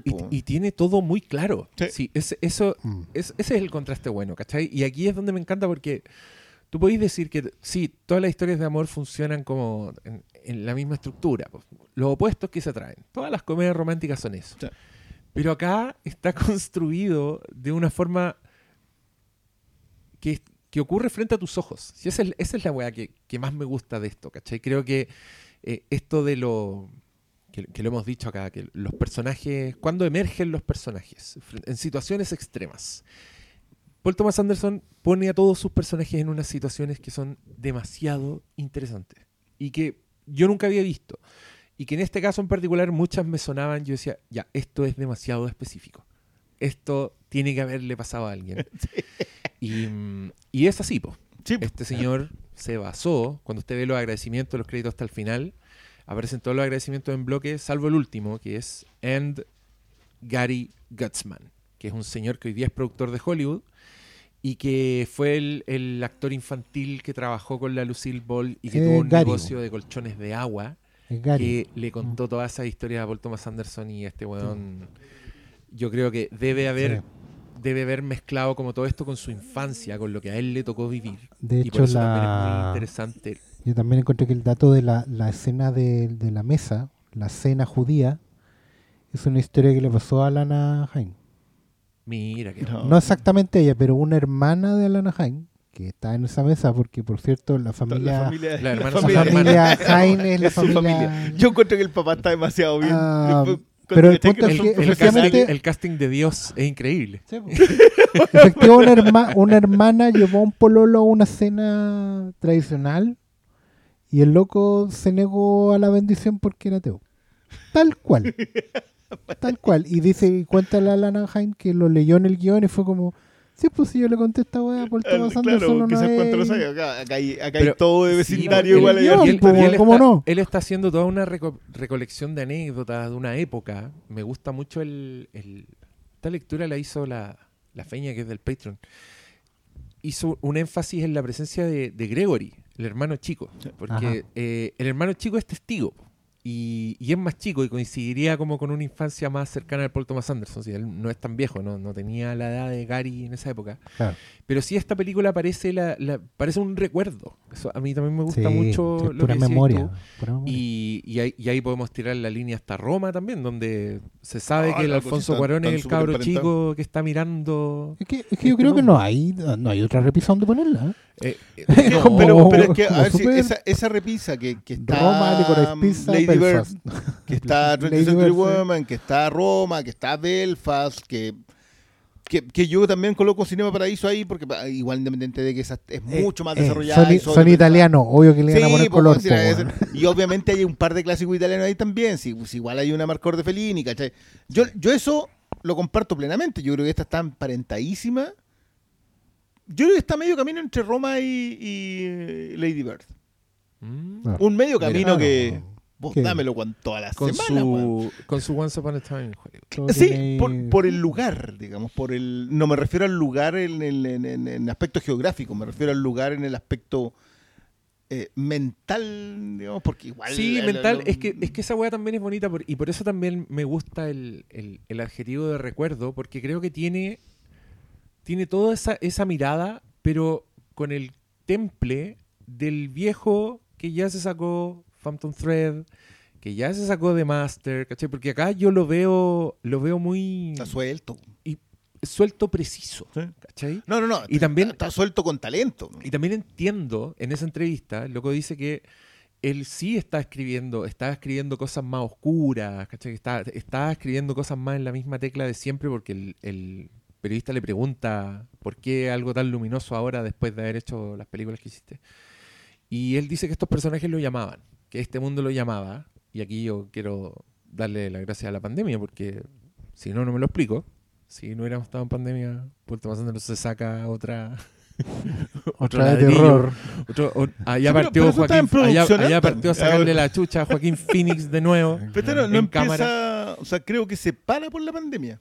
No, pues esta la hizo en pandemia. La hizo poner. Claro, la, comenzó pre. la- la preproducción es. es Sí, y, Claro. y- y le ponen pausa a propósito de la pandemia porque cuando estaban filmando fue cuarentena así, total Claro. lockdown. Pero. Pero no importa, igual la pandemia No, le y alimentado. yo- y yo quiero aplaudir el, el- al, al cast and crew porque esta película es, es un viaje en el tiempo. Sí. Y no solo, no solo un viaje en el tiempo a los 70, sino un viaje en el tiempo a la, a la prepandemia, porque hay mucha gente en esta película y hay muchas Sí. escenas de gente así, de, carretes encerrados, Sí. que es bacán porque a mí me esas weas me curan la pandemia. Entonces De hecho, cuando claro. veo el, esa, la, La inaugura- inauguración del del pinball. los buenos a guata pelada así cruzándose en la cámara. Oh, la wea. eh, bien, bien por ello. No, no, no quiero imaginar cuánto tuvieron que desembolsar en, en PCR No, para que- mantener ese set ahí Lo que yo te decía, la, la secuencia cuando va corriendo al lado de una fila de autos esperando benzina. Oh, Son Esos planazos que se 30, saca. 35 autos. Sí, tiene, tiene momentos en donde tú ves a ese Anderson escorceniano Weón, Sí, eh, pero- y que, que eso es lo otro. Yo por eso te decía que echaba de menos una toma de Anderson, que es muy Anderson. Y, y claro, para, para alguien que vio Boogie Nights y vio Magnolia, tú empiezas a echar de menos cierta narrativa de Anderson después. Y si viste, claro, y si fuiste con otro vio The Master y Net Advice y Phantom Thread, no lo vaya a encontrar aquí, ni tampoco lo vaya a encontrar antes. Esto, o en Punch Drunk Love. Aunque en Punch Drunk Love todavía tiene alguna cosita de ahí de. del, del escorsesiana, pero, pero, pero, pero, Pero- mucho más oculta. Como siento que es alguien que tiene el talento suficiente para sacarse muletillas narrativas. Pues claro. La escena Es que- del auto. Es que más que La cámara arriba del auto. lo Aquí también está, Sí, es que ¿sabéis qué? Sa- ¿Sabéis qué pasa con Paul Thomas Anderson? Yo creo que a este señor, que lo encuentro preciso, creo que a él lo, lo mandan los personajes. En, Mm. en toda su obra, mandan los personajes. Y los personajes dictan la narrativa. ¿Cachai? Entonces, en El Licorice Pizza es la película hi- hiperkinética, es la película con una canción detrás de otra canción. Em, es la película del, del, del weón joven, del weón que no se puede quedar quieto. Si es, ese es Gary. Gary es un weón que no se puede quedar quieto. Que como que el fracaso no existe en su cabeza justamente porque se está moviendo mucho. Y, Alana es una weona que es una pelotita de pinball que está rebotando en todas partes. po, porque en todas las partes donde llega la weona la usan. Hay un, hay un weón que es como el pico con, con Alana, siempre. Incluso el weón que es más bueno, igual la usa. El señor Safdie. político. Ah, claro. Entonces, es, Está bien es ahí tan, eso. es tan hermoso la construcción de los desencuentros, como es como son momentos que son como bien bien notorios cuando después de la hazaña del camión ella está todavía todavía tratando de procesar la weá que le pasó en un shock absoluto y los otros weones andan Están están tonteando tonteando como cabros están- de que 15 se están años. po, pajeando con lo- como- con- en- ya superada la weá, cagados de la risa en otra. Eso marca un giro en estos dos weones. Por eso se separan en el tercer acto. Que, de Mm. nuevo, estructura de comedia romántica. Por eso me. eh, no sé si están de acuerdo con, con esta crítica. El- creo que la gente no se da cuenta que, les, que sí le están dando la, la, la weá que esperaban. ¿Cachai? Eh, Oye, pero no pasa nada. Sí, pasa todo. Pasa Lo que todo. pasa es que no pasa como estáis acostumbrado que pase nomás. Eh, el, el que también para eso sirve el contraste de Fast Times at Richmond High, que es una película de Amy Heckerling de los 80, Primer guion de Linklater, ¿no? Cameron Crowe. Cameron Crowe. Y, y esa weá también, pues, la, la clásica, personaje secundario ahueonado que aparece, un adulto saco wea, que el protagonista le se va a rebelar de alguna forma contra él, lo va a agarrar para el huevo. La wea que hemos visto de forma muy ordinaria en manos de Paul Thomas Anderson es la señora que es la gente. Weón, Oh, qué esa buen escena, weón, señora, que sale en una escena la vieja. Sí. Y también le es una Gary- leyenda, Gary creo, le, en- Gary le está diciendo a Lana, dile que sí a todo, dile que sí a todo. Y llegan donde una señora que es una agente, pero que la señora está como a punto de tener un, un breakdown.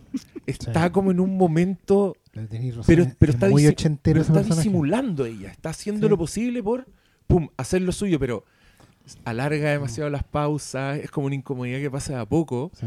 y le pone la cámara de Paul Thomas Anderson en primer plano a esa señora que ya la vimos en Phantom Thread, era la, la duquesa, la vieja Era borracha la que, le vieja hacen. Que le hacen el vestido y que ahí también está teniendo su... Sí, también está al, al borde de. en una actuación increíble. Y, Y esa weá me pasa con Licorice Pizza, po, que no, no puedo dejar de ver la weá cuando partió. Es que por- si de verdad lo de Inconexo me sacó de la conversación, loco, si no puedo.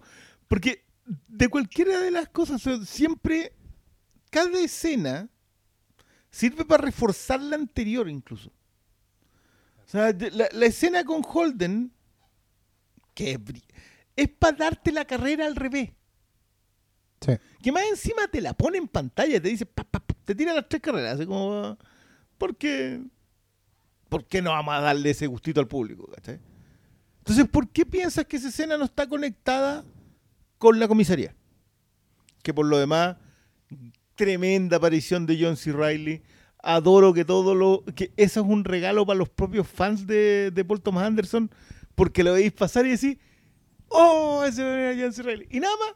Y como que eso es todo lo que te dio. Papelazo. Pero que este- lo que pasa adentro, que eso sí que es sacado de. No, no, una vez me llevaron preso, yo estaba, estaba vendiendo una cuestión de uno, de uno- y me confundieron con un loco y me llevaron preso. Estuve en la comisaría así como una hora. Eso es una anécdota. Claro. Y está metida acá, y lo- es muy bueno que lo de Gary, Gary Getzman, que por cierto es, es socio de Spielberg, o sea, no es, no es como que Gary no la hizo. De hecho, se fijaron que se fijaron que la, en los créditos finales eh, la a ver la amiga de Alana o colega actriz no sé que trabajaba como mesera en el restaurante japonés es Spielberg Sí, pues la hija. es la hija La que hace la broma sobre... Que esto, esto es un detalle que, que, a mí me la que gustó le dice mucho. que el, que el otro era el, el Sí, po. Oye, yo, Ese- ese yo, un- quiero, yo quiero decir que Once Upon a Time in Hollywood tiene muchos hijos de Hollywood. También. Otro, también otro También. parentesco.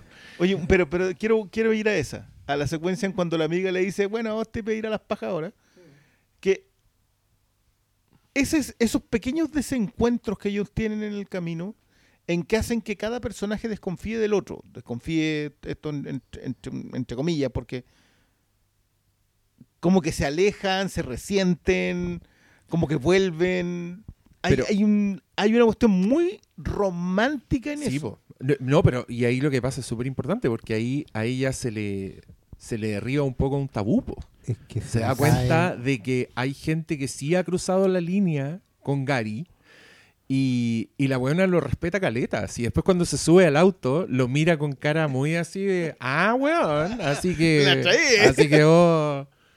Y, y yo creo que los acerca igual, pues, un pasito más cerca. Sí, pues por eso te digo yo que es romántico, porque, bueno, eso, desencuentro, encuentro, resentido, como que hiciste. que ¿sabes lo que pasa con Lance. es que ahí vamos Oh, es que ahí vamos Otro culiado que lo sacaron de los años 70. ese weón. ¿Quién es ese weón? viene, viene los casi y los Osmond. Weón, se lo robaron así de un Eh, creo, portal. que, creo que Steve Matheson el- la referencia. Eh, Creo que él era como el partner ¿Cachai? de Gary Gottsman en esos años y después, bueno, Matheson siguió actuando y el otro no. ¿no? Claro, pues sí, claramente uno que... Pero sabes que ahí nos vamos a algo que yo creo que es súper importante hablar, eh, que es la calidad de la escritura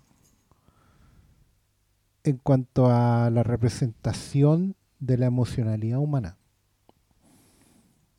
Siento que es raro ver una historia, aunque esto, esto yo sé que puede ser motivo de discusión para alguna gente, pero esta es una película que efectivamente am, escribe, trata, o por lo menos, no, yo creo que lo, lo, lo, lo intenta y lo consigue, que es escribir en equilibrio a los dos protagonistas. En general la norma es que te termines cargando para un lado, o sea, ya sea el punto de vista de ella, el punto de vista de él. Siento que esto es discutible lo que estoy diciendo porque efectivamente yo sé que hay gente que va a decir que se carga para el lado de Alana, que es un poco un- una película que, que habla desde el punto de vista de ella en la relación con él. La- el orden en que, los nombro tiene que ver con cómo la gente percibe la, escritura.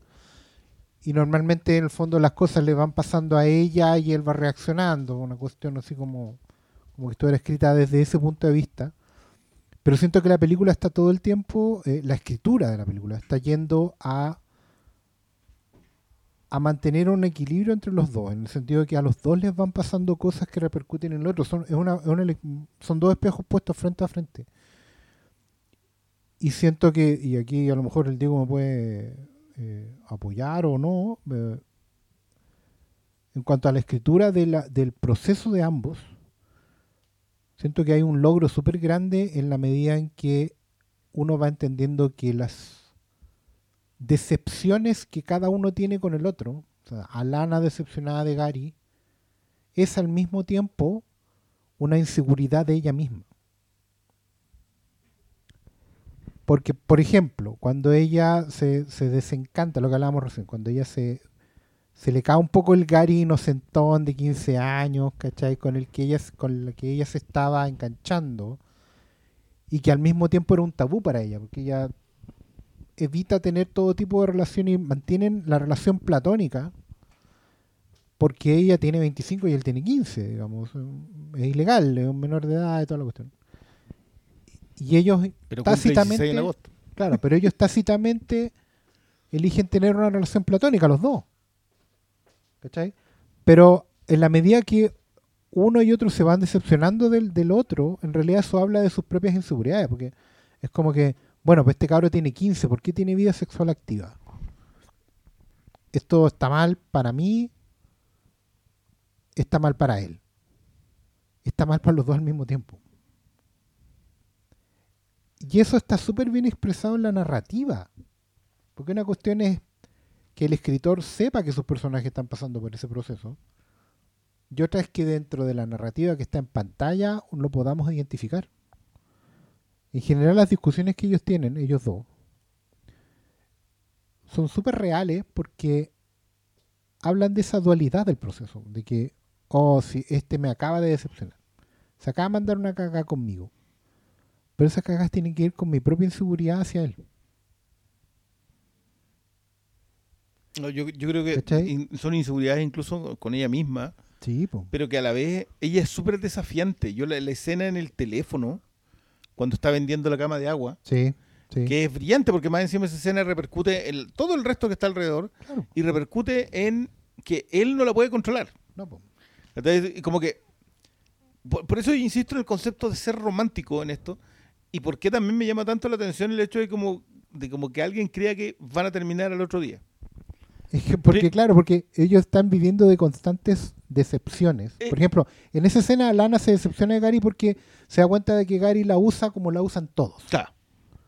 ¿Cachai? Pero ella sobre reacciona, por así decirlo, porque viene de su propia inseguridad o de su propio drama De, de su interno. propio drama. de su propio ella, drama ella- interno de saber que tiene 25. lleva sus. Claro, y Claro. lleva sus fracasos a ese momento. Claro. Y entonces ella, porque el conflicto de ella es que ella tiene 25 y siente que se le pasó. No quiero decir el tren, pero en el fondo siente que se le pasó. Que tiene 25, que no está llegando a ningún lado, que sus hermanas avanzan, que todos avanzan. Y de repente encuentra que parece encontrar una, una, una solución, un camino en un cabro que está avanzado, que está agrandado. Porque el problema de Gary es que Gary está va demasiado rápido.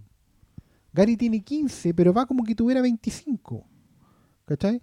Entonces, claro, por un lado, Gary encuentra a alguien de 25 que quiere tener la- el empuje, la, la candidez, toda la... la, la in- no quiero decir inocencia, weón, quiero decir la, la pulsión de alguien Inocencia no en esta. ¿cachai? De alguien de 15, pero con la experiencia de alguien de 25. Que igual ella está ¿Cachai? pegada, está pegada como un poco en la adolescencia, pues. Claro, pues, porque ella no ha logrado salir de ahí, el- ¿cachai? el- en cambio, el- este otro weón. En los contrastes que ambos personajes se representan. ellos sí lo que ellos lo que no logran, lo que en el fondo terminan descubriendo al final de su propia historia es que estaban en el mismo lugar, independiente de los de años de diferencia. Pero para eso tuvieron que vivir todos estos procesos de pequeñas, entre comillas, pequeños desencuentros, que en el fondo parece, son entre ellos dos, pero también son con ellos mismos. Cuando Gary Yo- se va dando cuenta de que en realidad va demasiado rápido. Sí, pero yo creo que igual hay un, hay un tema casi de formalismo en, en cómo los, los termina por juntar, en cómo ambos ceden Es que Claro. yo, yo creo que hay un, hay un hay un tema que explora muy bien ciertos directores que han tenido fracasos amorosos y que después finalmente encuentran un punto un, un punto que los lleva de ahí en adelante durante mucho tiempo. Eh, y es que saben graficarte la concesión que implica una relación de pareja. Eh, y la explosión del romance en, eh, en esta película que tiene que ver con las carreras, Sí. porque esa es la pasión, la pasión está en la carrera, en Correr, correr, por lo- Correr. Se termina en una carrera en donde él fue por la formalidad de estar vestido formalmente. Sí. Y ella en la formalidad de entender que la adultez es muchas veces aceptar las mentiras del mundo para sobrevivir. O sea, ella tiene que lidiar con el hecho de que ese candidato con el cual ella sigue es alguien que él, él no puede amar libremente porque el mundo no está preparado para el tipo de amor que ella tiene, Sí, que claro. él tiene. Y, y ella hace esa misma, ese mismo sacrificio, esa misma concesión y, y acepta el hecho de, de estar enamorada del, del. Claro. Entonces, por eso a mí me cuesta mucho esta idea de como, perdón, yo, yo sé que esto es algo que no son, pero a todos nos gustan las historias de amor que te garantizan vivieron felices para siempre. Esa cuestión de no, no me gusta la mentira. No, men- Sí, Vos crees eso. ¿Para Todos te- queremos. pa' qué te vas a meter con alguien si no querés que dure? Exacto. O sea, Y yo creo que cuando esta película termina, tú sientes de que ellos han superado las barreras suficientes Mm. propias. Porque es como que esta, Sí. esta es una película que establece muy bien que por mucho que haya un flechazo, tú tienes que superar las barreras que te impones tú mismo y que la otra persona te genera. Porque la, la vida en pareja es la constante decepción y aceptación, ese proceso. Sí, Es una entender- rueda- Y entender que son simultáneas. Exacto. sí, en el fondo, la, la metáfora de correr, esta es la mía, digamos, pero la metáfora de correr en esta película es que básicamente todos corren. El punto va a estar en, en qué momento él y ella aprenden a correr a la misma velocidad. Ah. Él va muy rápido en un momento, ella va muy lento en otro momento. A veces uno corre, el otro no corre. A veces corren en distintas direcciones. Pero hay un momento en que van a correr al mismo lugar y al mismo ritmo. Sí, bueno, eso. Dos dedos de frente terminan corriendo de la mano. La- de- después de que una- la en película. una imagen extremadamente setentera, quiero decirlo. En ah, un montaje, como claro, y en un montaje completamente resumen y ilustrativo de, mira, hemos corrido toda la película. Distintas direcciones, distintas velocidades, distintas luces, distintos lugares, pero hemos corrido. ¿Hasta dónde vamos a correr? Hasta que encontremos ese punto donde vamos a correr los dos. ¿Cachai? Eh, y a la misma velocidad. Esa es la cuestión. Eh, tú tienes razón, por al final ellos tienen que aprender a aceptar que el otro en el fondo no es perfecto Aceptarse y aceptar el otro. y al mismo tiempo aceptar que uno mismo no es perfecto. Si eso es, es como la gran iluminación de esta cuestión, de, este, de esta memoria. ¿Por qué te acordáis de esta historia y no de otra? Porque fue cuando me di cuenta de que en el fondo esa aceptación es simultánea. Tiene que pasar al mismo tiempo. Tú no sacáis nada con aceptar que, ay, pucha, sí, es que tiene todas estas cosas, pero yo igual lo quiero. Ya, o sea, acepto las imperfecciones, por así decirlo, del otro, pero no acepto que yo tengo una imperfección bien grande que es dejarle pasar todas las weas. si no aceptáis simultáneamente las dos cosas, créeme que la relación va a estar en constante desequilibrio. Y creo que esa va a ser una crítica que va a tener esta película. Hay un debate grande que va a tener, que va a haber en torno a esta película. Y es que yo sé que hay gente que va a sentir que Alana, solo Alana concede. Ah, Porque Sí. es ella la que dice te amo Gary. ¿Cachai? Y Gary no dice nada. Es como que pero Gary lo dijo siempre. po. sí, po, weón, pero es que lo sé. Lo sé Gary lo dice en el pinball. de, hecho, de hecho lo sé, pero el, punto es que em, Y lo dice con los ojos desde que la ve. Claro, básicamente. cuesta- No, cuesta- sí, lo dice siempre, cuesta- po. si lo que hay que entender es eso, que, la- que la- las aceptaciones de, de esas imperfecciones, de esa nariz ganchuda, de los granos, del sobrepeso, toda la cuestión, tienen que ver, tienen que ser simultáneas. No puede ser tú primero y yo después. No es como cuelga tú, ya, cuelga tú. No. Ahí no. Ahí no es. La weá tiene que pasar en el momento en que encontramos ambas cosas y esa cosa pasa en el otro y en uno. ¿Cachai? Y eso es lo que esta película prueba. po. Pone la tesis sobre la mesa. Estos dos tienen 10 años de diferencia. Ese es el primer problema que hay. Y pareciera ser el único. ¿Cachai? Después Pero- empiezan pero a ni- ver No que- es ni siquiera el que. Claro. El, el conversado. Después, después que no, que él en realidad él es tóxico, que él la controla, que abusa y ella se deja abusar y en el sentido que se deja manipular, ¿cachai? Y que ella está sobre reaccionando y él está ahí eh, siempre metiendo la, cara de, de perro muerto para que todo vuelva a resetearse, ¿cachai? Todas esas conversaciones en torno a esta película que podrían pasar se van a terminar desacreditando porque la película en pantalla, con una escritura muy fina, de muchos gestos, de mucho primer plano, de muchos detalles, de mucha cosa que parece que va a pasar y no pasa. Por ejemplo, cuando ella en la, en la fiesta de las camas flotantes ve que Gary se va con la otra cabra chica, lo cual debería ser muy normal porque es de su edad, ¿no? Em, ella va detrás de ellos y todos esperamos que haga el clásico escándalo de película romántica, ¿cachai? Mocha o, o situación ridícula. Y no, podía hacer lo que hace el mundo en la vida real, que irse corriendo. En bikini. Sí, en claro, bikini. pero una Y darle que- un beso a un desconocido. sí, claro, que es como claro, que es cometer esas tonteras que... que- Ay, esta- ¿Cuál es la del papá? What the fuck? What the fuck? Claro. Pero es lo que pasa en la vida real, pues, weón. Salí cuando estás ahí en un carrete, veías que la que te gustaba tiraba con otro. ¿Qué sé yo?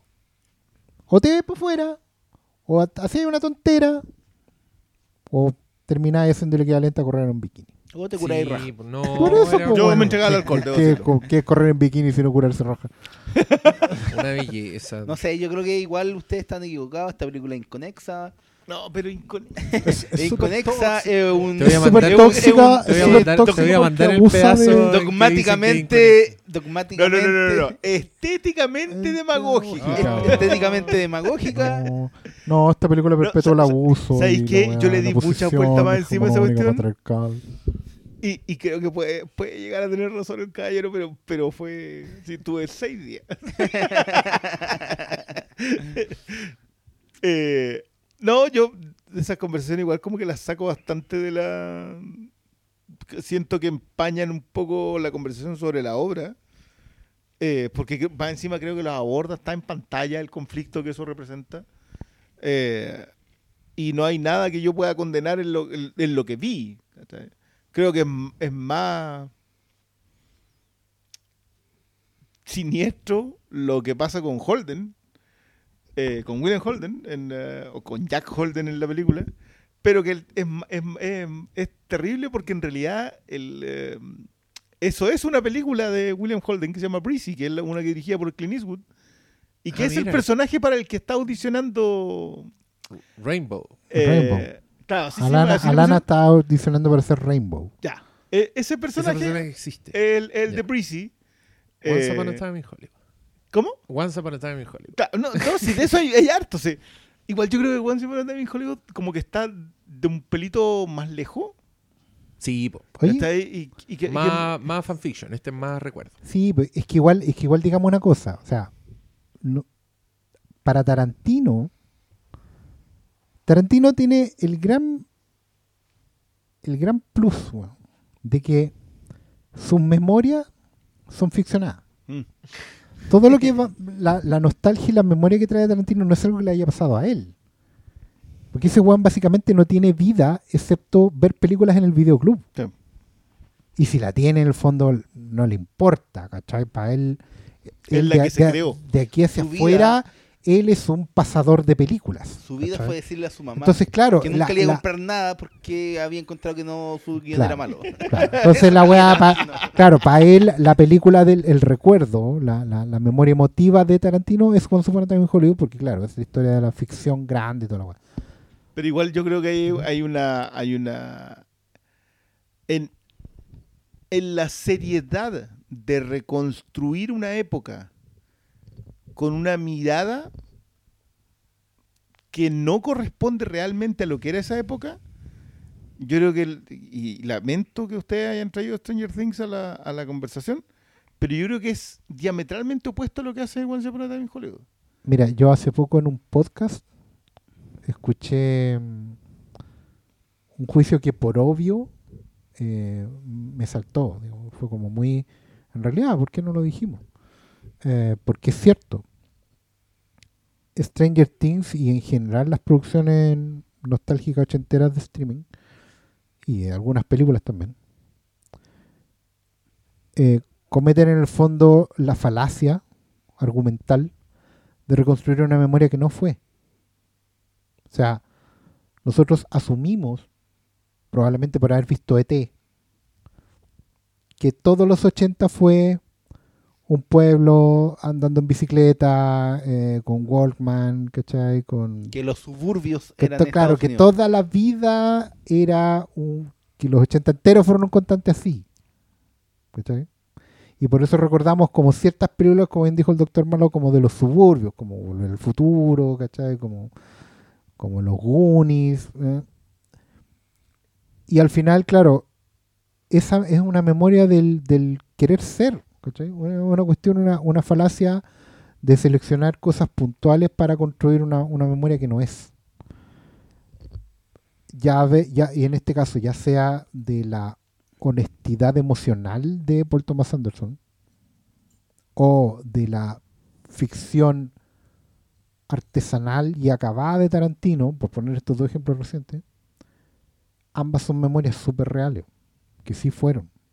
Porque independiente que la de Tarantino no tenga rigor histórico, eso no es lo importante. Mm. Lo que está recordando él es un estado cultural que se quebró por un hecho puntual. De, de hecho, es bien brutal en eso. Nosotros lo conversamos en el de Es que- en Hollywood, que lo Sí, que hace ahí es decirte, ¿se dan cuenta lo brutal que es esto? Es Que, no ocurra, claro que tengo bloqueo. claro, no, y que no ocurra te hace recordarlo de forma más profunda. Esa, esa cuestión era muy...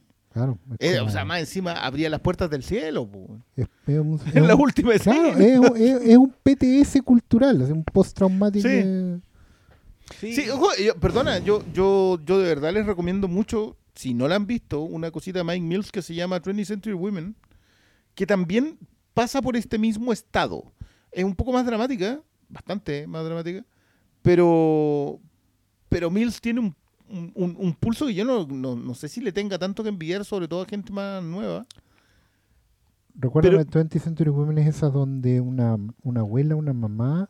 No, 20th Century No. Women es la de Annette Bening con la Elle Fanning, la Greta Sí. Gerwig, el eh, Billy Kudrup, que es básicamente la historia, es cuenta la historia, si no, me, si no me equivoco, es como en el 80, a, a, a fines de los 70, principios de los 80, de cuando él está en un, en un verano en que hay un personaje que pasa por una crisis, que no es la, la mamá. Entonces él viene como contando la historia con la mamá a propósito de- del cigarro. Eh, pero tiene otros acercamientos narrativos, tiene otras formas de contarla, hay narraciones entre medio, ¿cachai? El personaje de la Fanning es muy bueno, el de la Greta Gerwig también.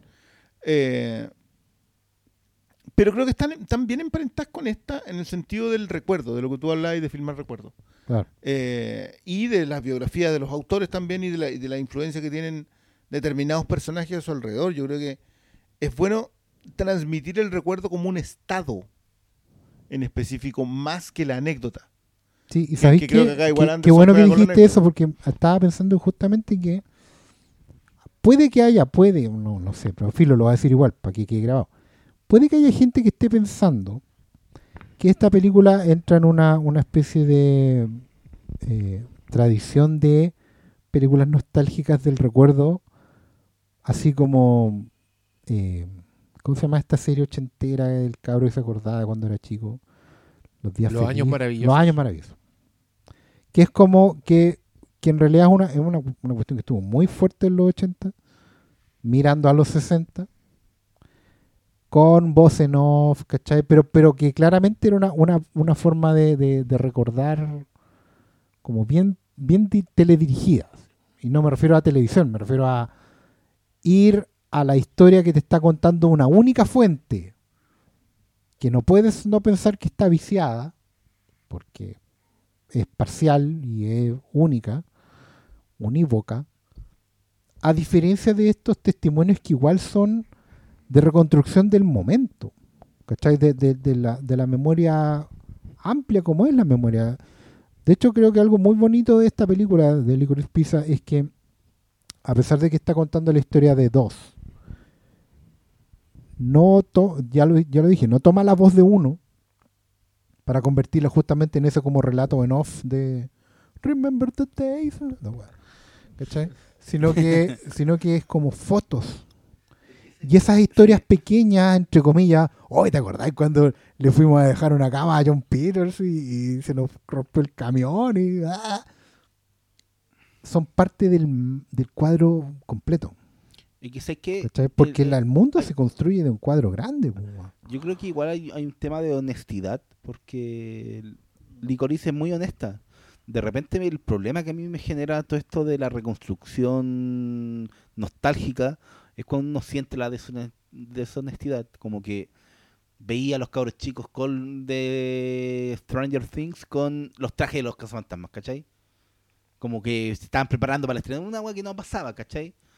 o ve- ve- ves como una reconstrucción que se siente falsa. Aquí, como no está el, el eje en poner a los cabros chicos hablando, eh, no sé, po, de Star Wars o de algo que De- estaba de, de sucediendo referencia de cultura pop. para situarse en ese momento, la película eh, se vuelve más imperecedera también. No es como, no queda como delimitada a, a- a algo que cruce la cultura pop, ¿cachai? Como que un gran error es delimitar todo en base a la cultura pop, a la película que estaba, al juego, a Calabozo y Dragones, a la cosa que ahora es importante que estáis rescatando desde una mirada desde eh, de ahora, vos, ¿cachai?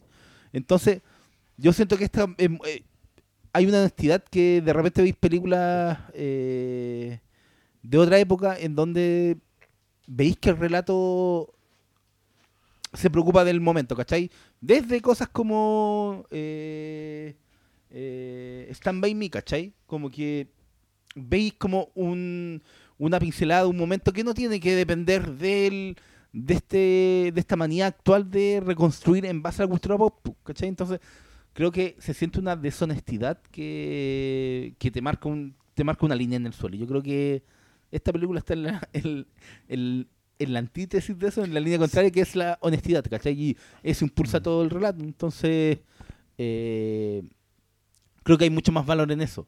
Cuando la, la historia se vale más por sí, Sí. misma que por el factor O incluso, de... incluso cuando la anécdota de cultura pop igual es una igual es, es una pieza demasiado orgánica de la Es que- historia que estás viendo. es Porque acá, al final acá lo que sí. hacen con William Holden y este, y este otro caballero que, que como que está inspirado en mucha gente, que es el director, el Tom Waits, ¿Mm? eh, que, que tiene cuotas de Peckinpah, otras de John Huston, ¿cachai? Como que tiene cuotas de, de, esos directores chalados que ya estaban botados en un bar en, en- en el valle a esas alturas en los 70. Eh, pero todo eso, aunque tú puedes ubicarlo, aunque no lo ubiques, igual entiendes qué está pasando. Sí, es que la clave es que sea honesto, porque al final, si lo ponéis como un saludo a la cámara, hola, aquí estamos, No, si aquí así- estamos. Si así la gran Neverending Story, no. Entonces sentí el problema. Puta, otro gran, Te- peor, gran es- peor ejemplo, ¿cachai? Entonces, eh, el problema no es el dato en sí mismo o que le agregues cosas propias de su tiempo, porque al final estáis hablando de, de cosas que, si, sobre todo si estáis eh, situándote en un tiempo que ya pasó. Pero cuando empecé a sentir el saludito a la cámara, el guiño para la hora, eh, se pierde el foco y al final te queda el producto, ¿cachai? Entonces el producto deshonesto que, que está pensando en, en- en otras cosas más que en la propia historia. Y creo que ahí se marca la línea en donde en donde te queda lo que realmente al final te, te queda en tu memoria. A mí Es que eso también pasa, esa mucho. weá del, del- la historia sin fin, ¿cachai? No, ¿cómo Porque- se te olvida esa vergüenza, No, weón? porque weón, ¿De qué uno lo lleva hasta el lugar más De cuando De- en de- Stranger en Things Stranger Things. cantan. Stranger Things, weón, que hacen como un... Cantan Neverending Story. Cantan. Ah. Es que, que ahí tú te das cuenta de que eh, los narradores no confían en su propia historia. Ah. Tú tenés que tener el no puta, puta, ¿qué podemos decir de Paul Thomas Anderson? Tú tenés que tener la entereza. Talento. No, es que es la entereza de pararse y decir, ¿saben qué? Esta historia es buena. Esta historia merece que yo se las cuente y se las voy a contar. Que es distinto a decir, yo tengo una historia y estoy más pendiente de cómo ustedes están reaccionando a mi historia para ver en qué pongo más color, en qué le saco más color. Si me adelanto un punto, muevo al otro. Es como uno, es como exactamente lo que pasaba. ¿Se acuerdan cuando teníamos un festival en Viña? Y que lo daban en la tele. Y, y el tema de los humoristas era una narrativa aparte. Y tú podías ver en pantalla cuando el humorista dejaba de confiar en su material, dejaba de confiar en su historia, porque estaba más pendiente por miles de factores, pero normalmente era por, según por la reacción del público, y empezaba a traicionar su propia historia. Empezaba a adelantar cosas, empezaba a tratar de, Era el de momento colocar el foco en otras cosas. En ese momento se rompió el corazón, en ese momento comenzó la caída de su, de su acto. Y eso es lo que termina. Y el problema hoy en día es que a lo mejor algunas ficciones parten desconfiando de su historia desde el minuto uno. ¿Cachai? Yo, yo está grabado que a mí, por ejemplo, disfruté la primera temporada de Stranger Things porque encontré que el ejercicio era válido. Hay una recreación de, época, de, de- de- no de época, sino que de, de- de moda. Y ahí contaba ahí una historia y terminaba todo bien. Pero yo desde el minuto uno de la segunda temporada me di cuenta que ya los tipos no confiaban en nada. Que el éxito de los Oscar pues Y, ese fue lo que pasó con claro, aceptaron hacer algo que nunca habían tenido en la cabeza. Y, no, y es un humorista que me parte contando un chiste que, con- que bueno, sabe que no es gracioso. Y está esperando a ver que un- con la cara que yo pongo, a ver qué chiste me cuenta después. Entonces, esa narrativa fracturada, traicionada, desconfiada, es la que termina no teniendo ningún impacto en nosotros como espectadores, Básicamente se manda la gran, otras que sí. pues, bueno. la gran Sandy y te cuentan la jañaña. Es- pero ese weón tenía confianza en su jañaña. No, po, tenía confianza, pero ese, sabía pe- lo que ese pelado se subió. No, pero, pero sabéis que justamente hoy día, en- en- con una conversa sobre Paul Thomas Anderson, una conversa breve que tuve, alguien hablábamos en el fondo, llegamos a cierto consenso de que quizás el gran talento y también la, la razón por la cual Paul Thomas Anderson como que no explota a nivel Nolan Villeneuve, digamos, masivamente en realidad, porque por feligresía y por reconocimiento ya explotó hace rato. está- los tiene, los, Lo- tiene- los pasó hace mucho rato. O sea, ellos Eh, la saga. claro. Pasa porque en general pareciera que PTA Pero tiene la, la ne- la necesidad de agarrar historias que no parecen interesantes a priori. no, no, pero no se Espera, espera, espera, espera. Pero no será más por el cine comercial porque los dos ejemplos que diste han hecho películas muy comerciales. Sí, En cambio, no, no, pero déjame terminar la, la idea. Que en el papel pareciera que las historias de PTA no, no deberían prender a nadie. Eh, dos cabros que se conocen en San Fernando en los años 70. Un sastre que se enamora de una niña. Un, y, y para atrás, un señor que saca petróleo. Y es muy conche su madre. Y como que en, en papel es distinto a eh, puta, un príncipe que va a salvar al planeta de. ¿Cachai? Eh, o un, unos agentes que se introducen en el sueño para. Como que. ¿Tú cuál escogí, digamos? ¿A, a cuál le pones Luca?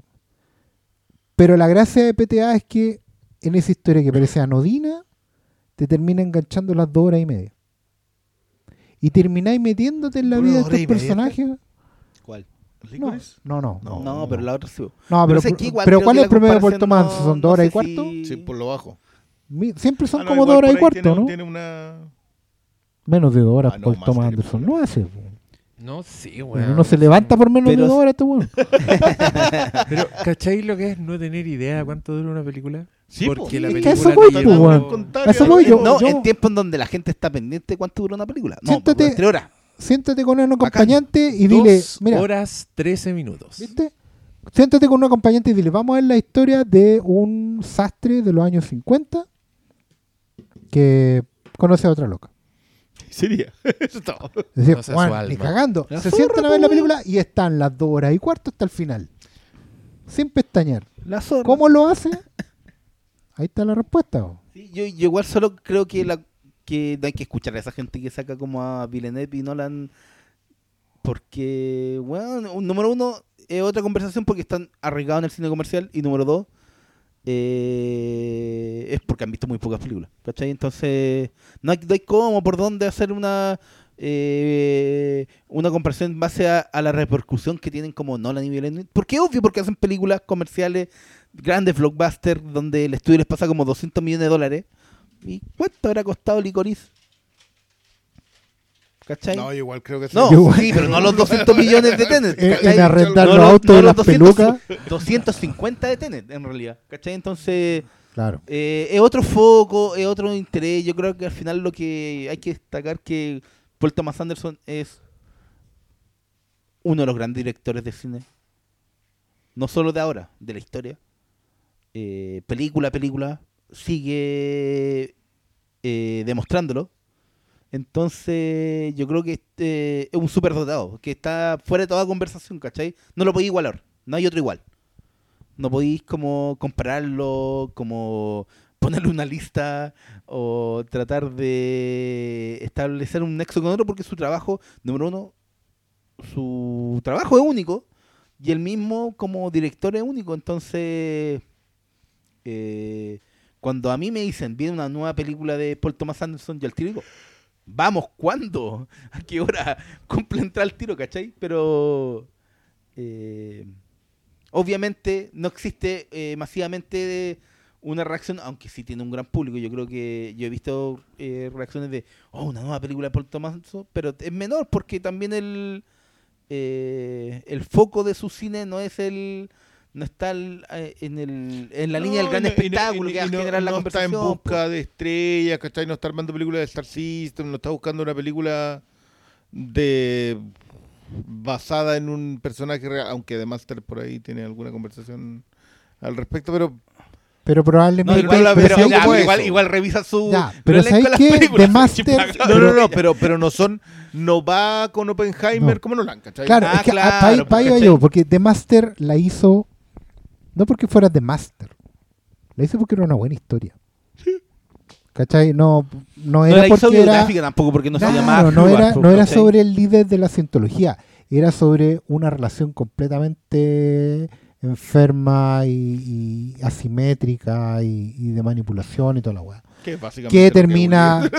termina volviéndose. Sí, pero que no la. No es Oppenheimer. po, No, po. no, no, no, no, No es sí, la sí, gran sí, historia del gran. ¿cachai?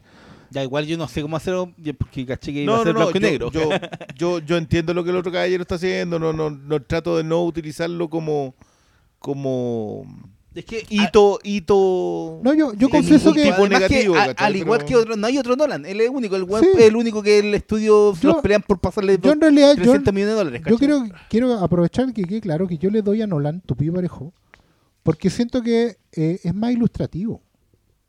Cuando yo digo Nolan, todo el mundo entiende de qué estoy hablando. Es más fácil. Yo no voy a negar que es flojera también. ¿Cachai? Lo hago porque Nolan es más grande. ¿Cachai? Y, ti- y viene con eso. Yo, yo igual creo que, que hay un que el, el caballero tiene un punto en ser eh, aspiracional como es. Sea, eso, eso yo se lo puedo tam- También tienes Ahora- entender que es único como no hay otro. Claro, po, y, sí, pero yo creo que Villeneuve va como en- muy cerca en el rango, pero, pero yo siento que la gracia que tiene Paul Thomas Anderson es que el peso enorme que tiene su filmografía es una cuestión que no depende de un éxito en- eh, de taquilla. No, ¿cachai? po, O sea, no es el- tema el- tampoco. el- porque el reconocimiento crítico que tiene Paul Thomas Anderson sí repercute en la gente que lo consume, en su audiencia. La, y en una audiencia que está interesada en ver un tipo en específico de cine. y es que, Ah, o sea, o sea, yo, no, que yo no esperé que Licorice Pizza estuviese nominada a Mejor Película. ¿eh? No, pero yo No, creo que no, también va porque sus películas no son de corta existencia. Sus películas van a estar ahí, ¿cachai? Hasta... eh, no son de consumo de, no, ya se acabó la vida esta película. Va esta película a tener vida, Sí, va a llegar sí, el sí, sí, Blu-ray, sí, ¿cachai? sí, sí. Se va a extender, como todo lo que pasa con Paul Thomas Anderson, ¿cachai? Que al final... ¿Cuál? O sea, se- que la, hay primera re- nomás es la, hay- más difícil siempre de Sí, acceder. pero, pero hay revisión Sí, de su filmografía de manera constante. Eso, y eso yo creo que, que le da también la, la garantía a él de hacer una historia que puede no parecer trascendente o importante o imperecedera en el momento en que se estrena, pero en el momento en que la viste tú sabes dónde está ahí. Yo, yo siento que por lo menos esta es una película en, donde mi interés por verla se mantuvo incluso después de que la vi. O sea, yo después de que la vi dije, "Mm, ya, necesito verla de nuevo. Y la vi de nuevo y, y ahí está.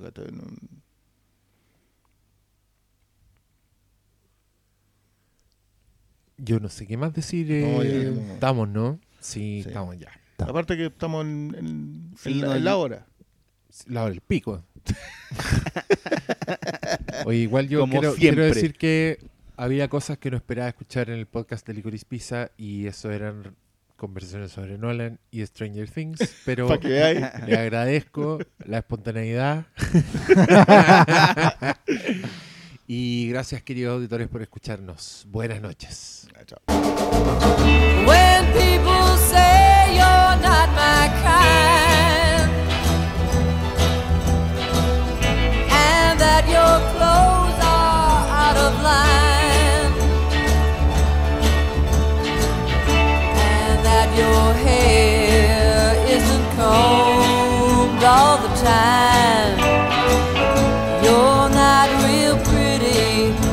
your mind.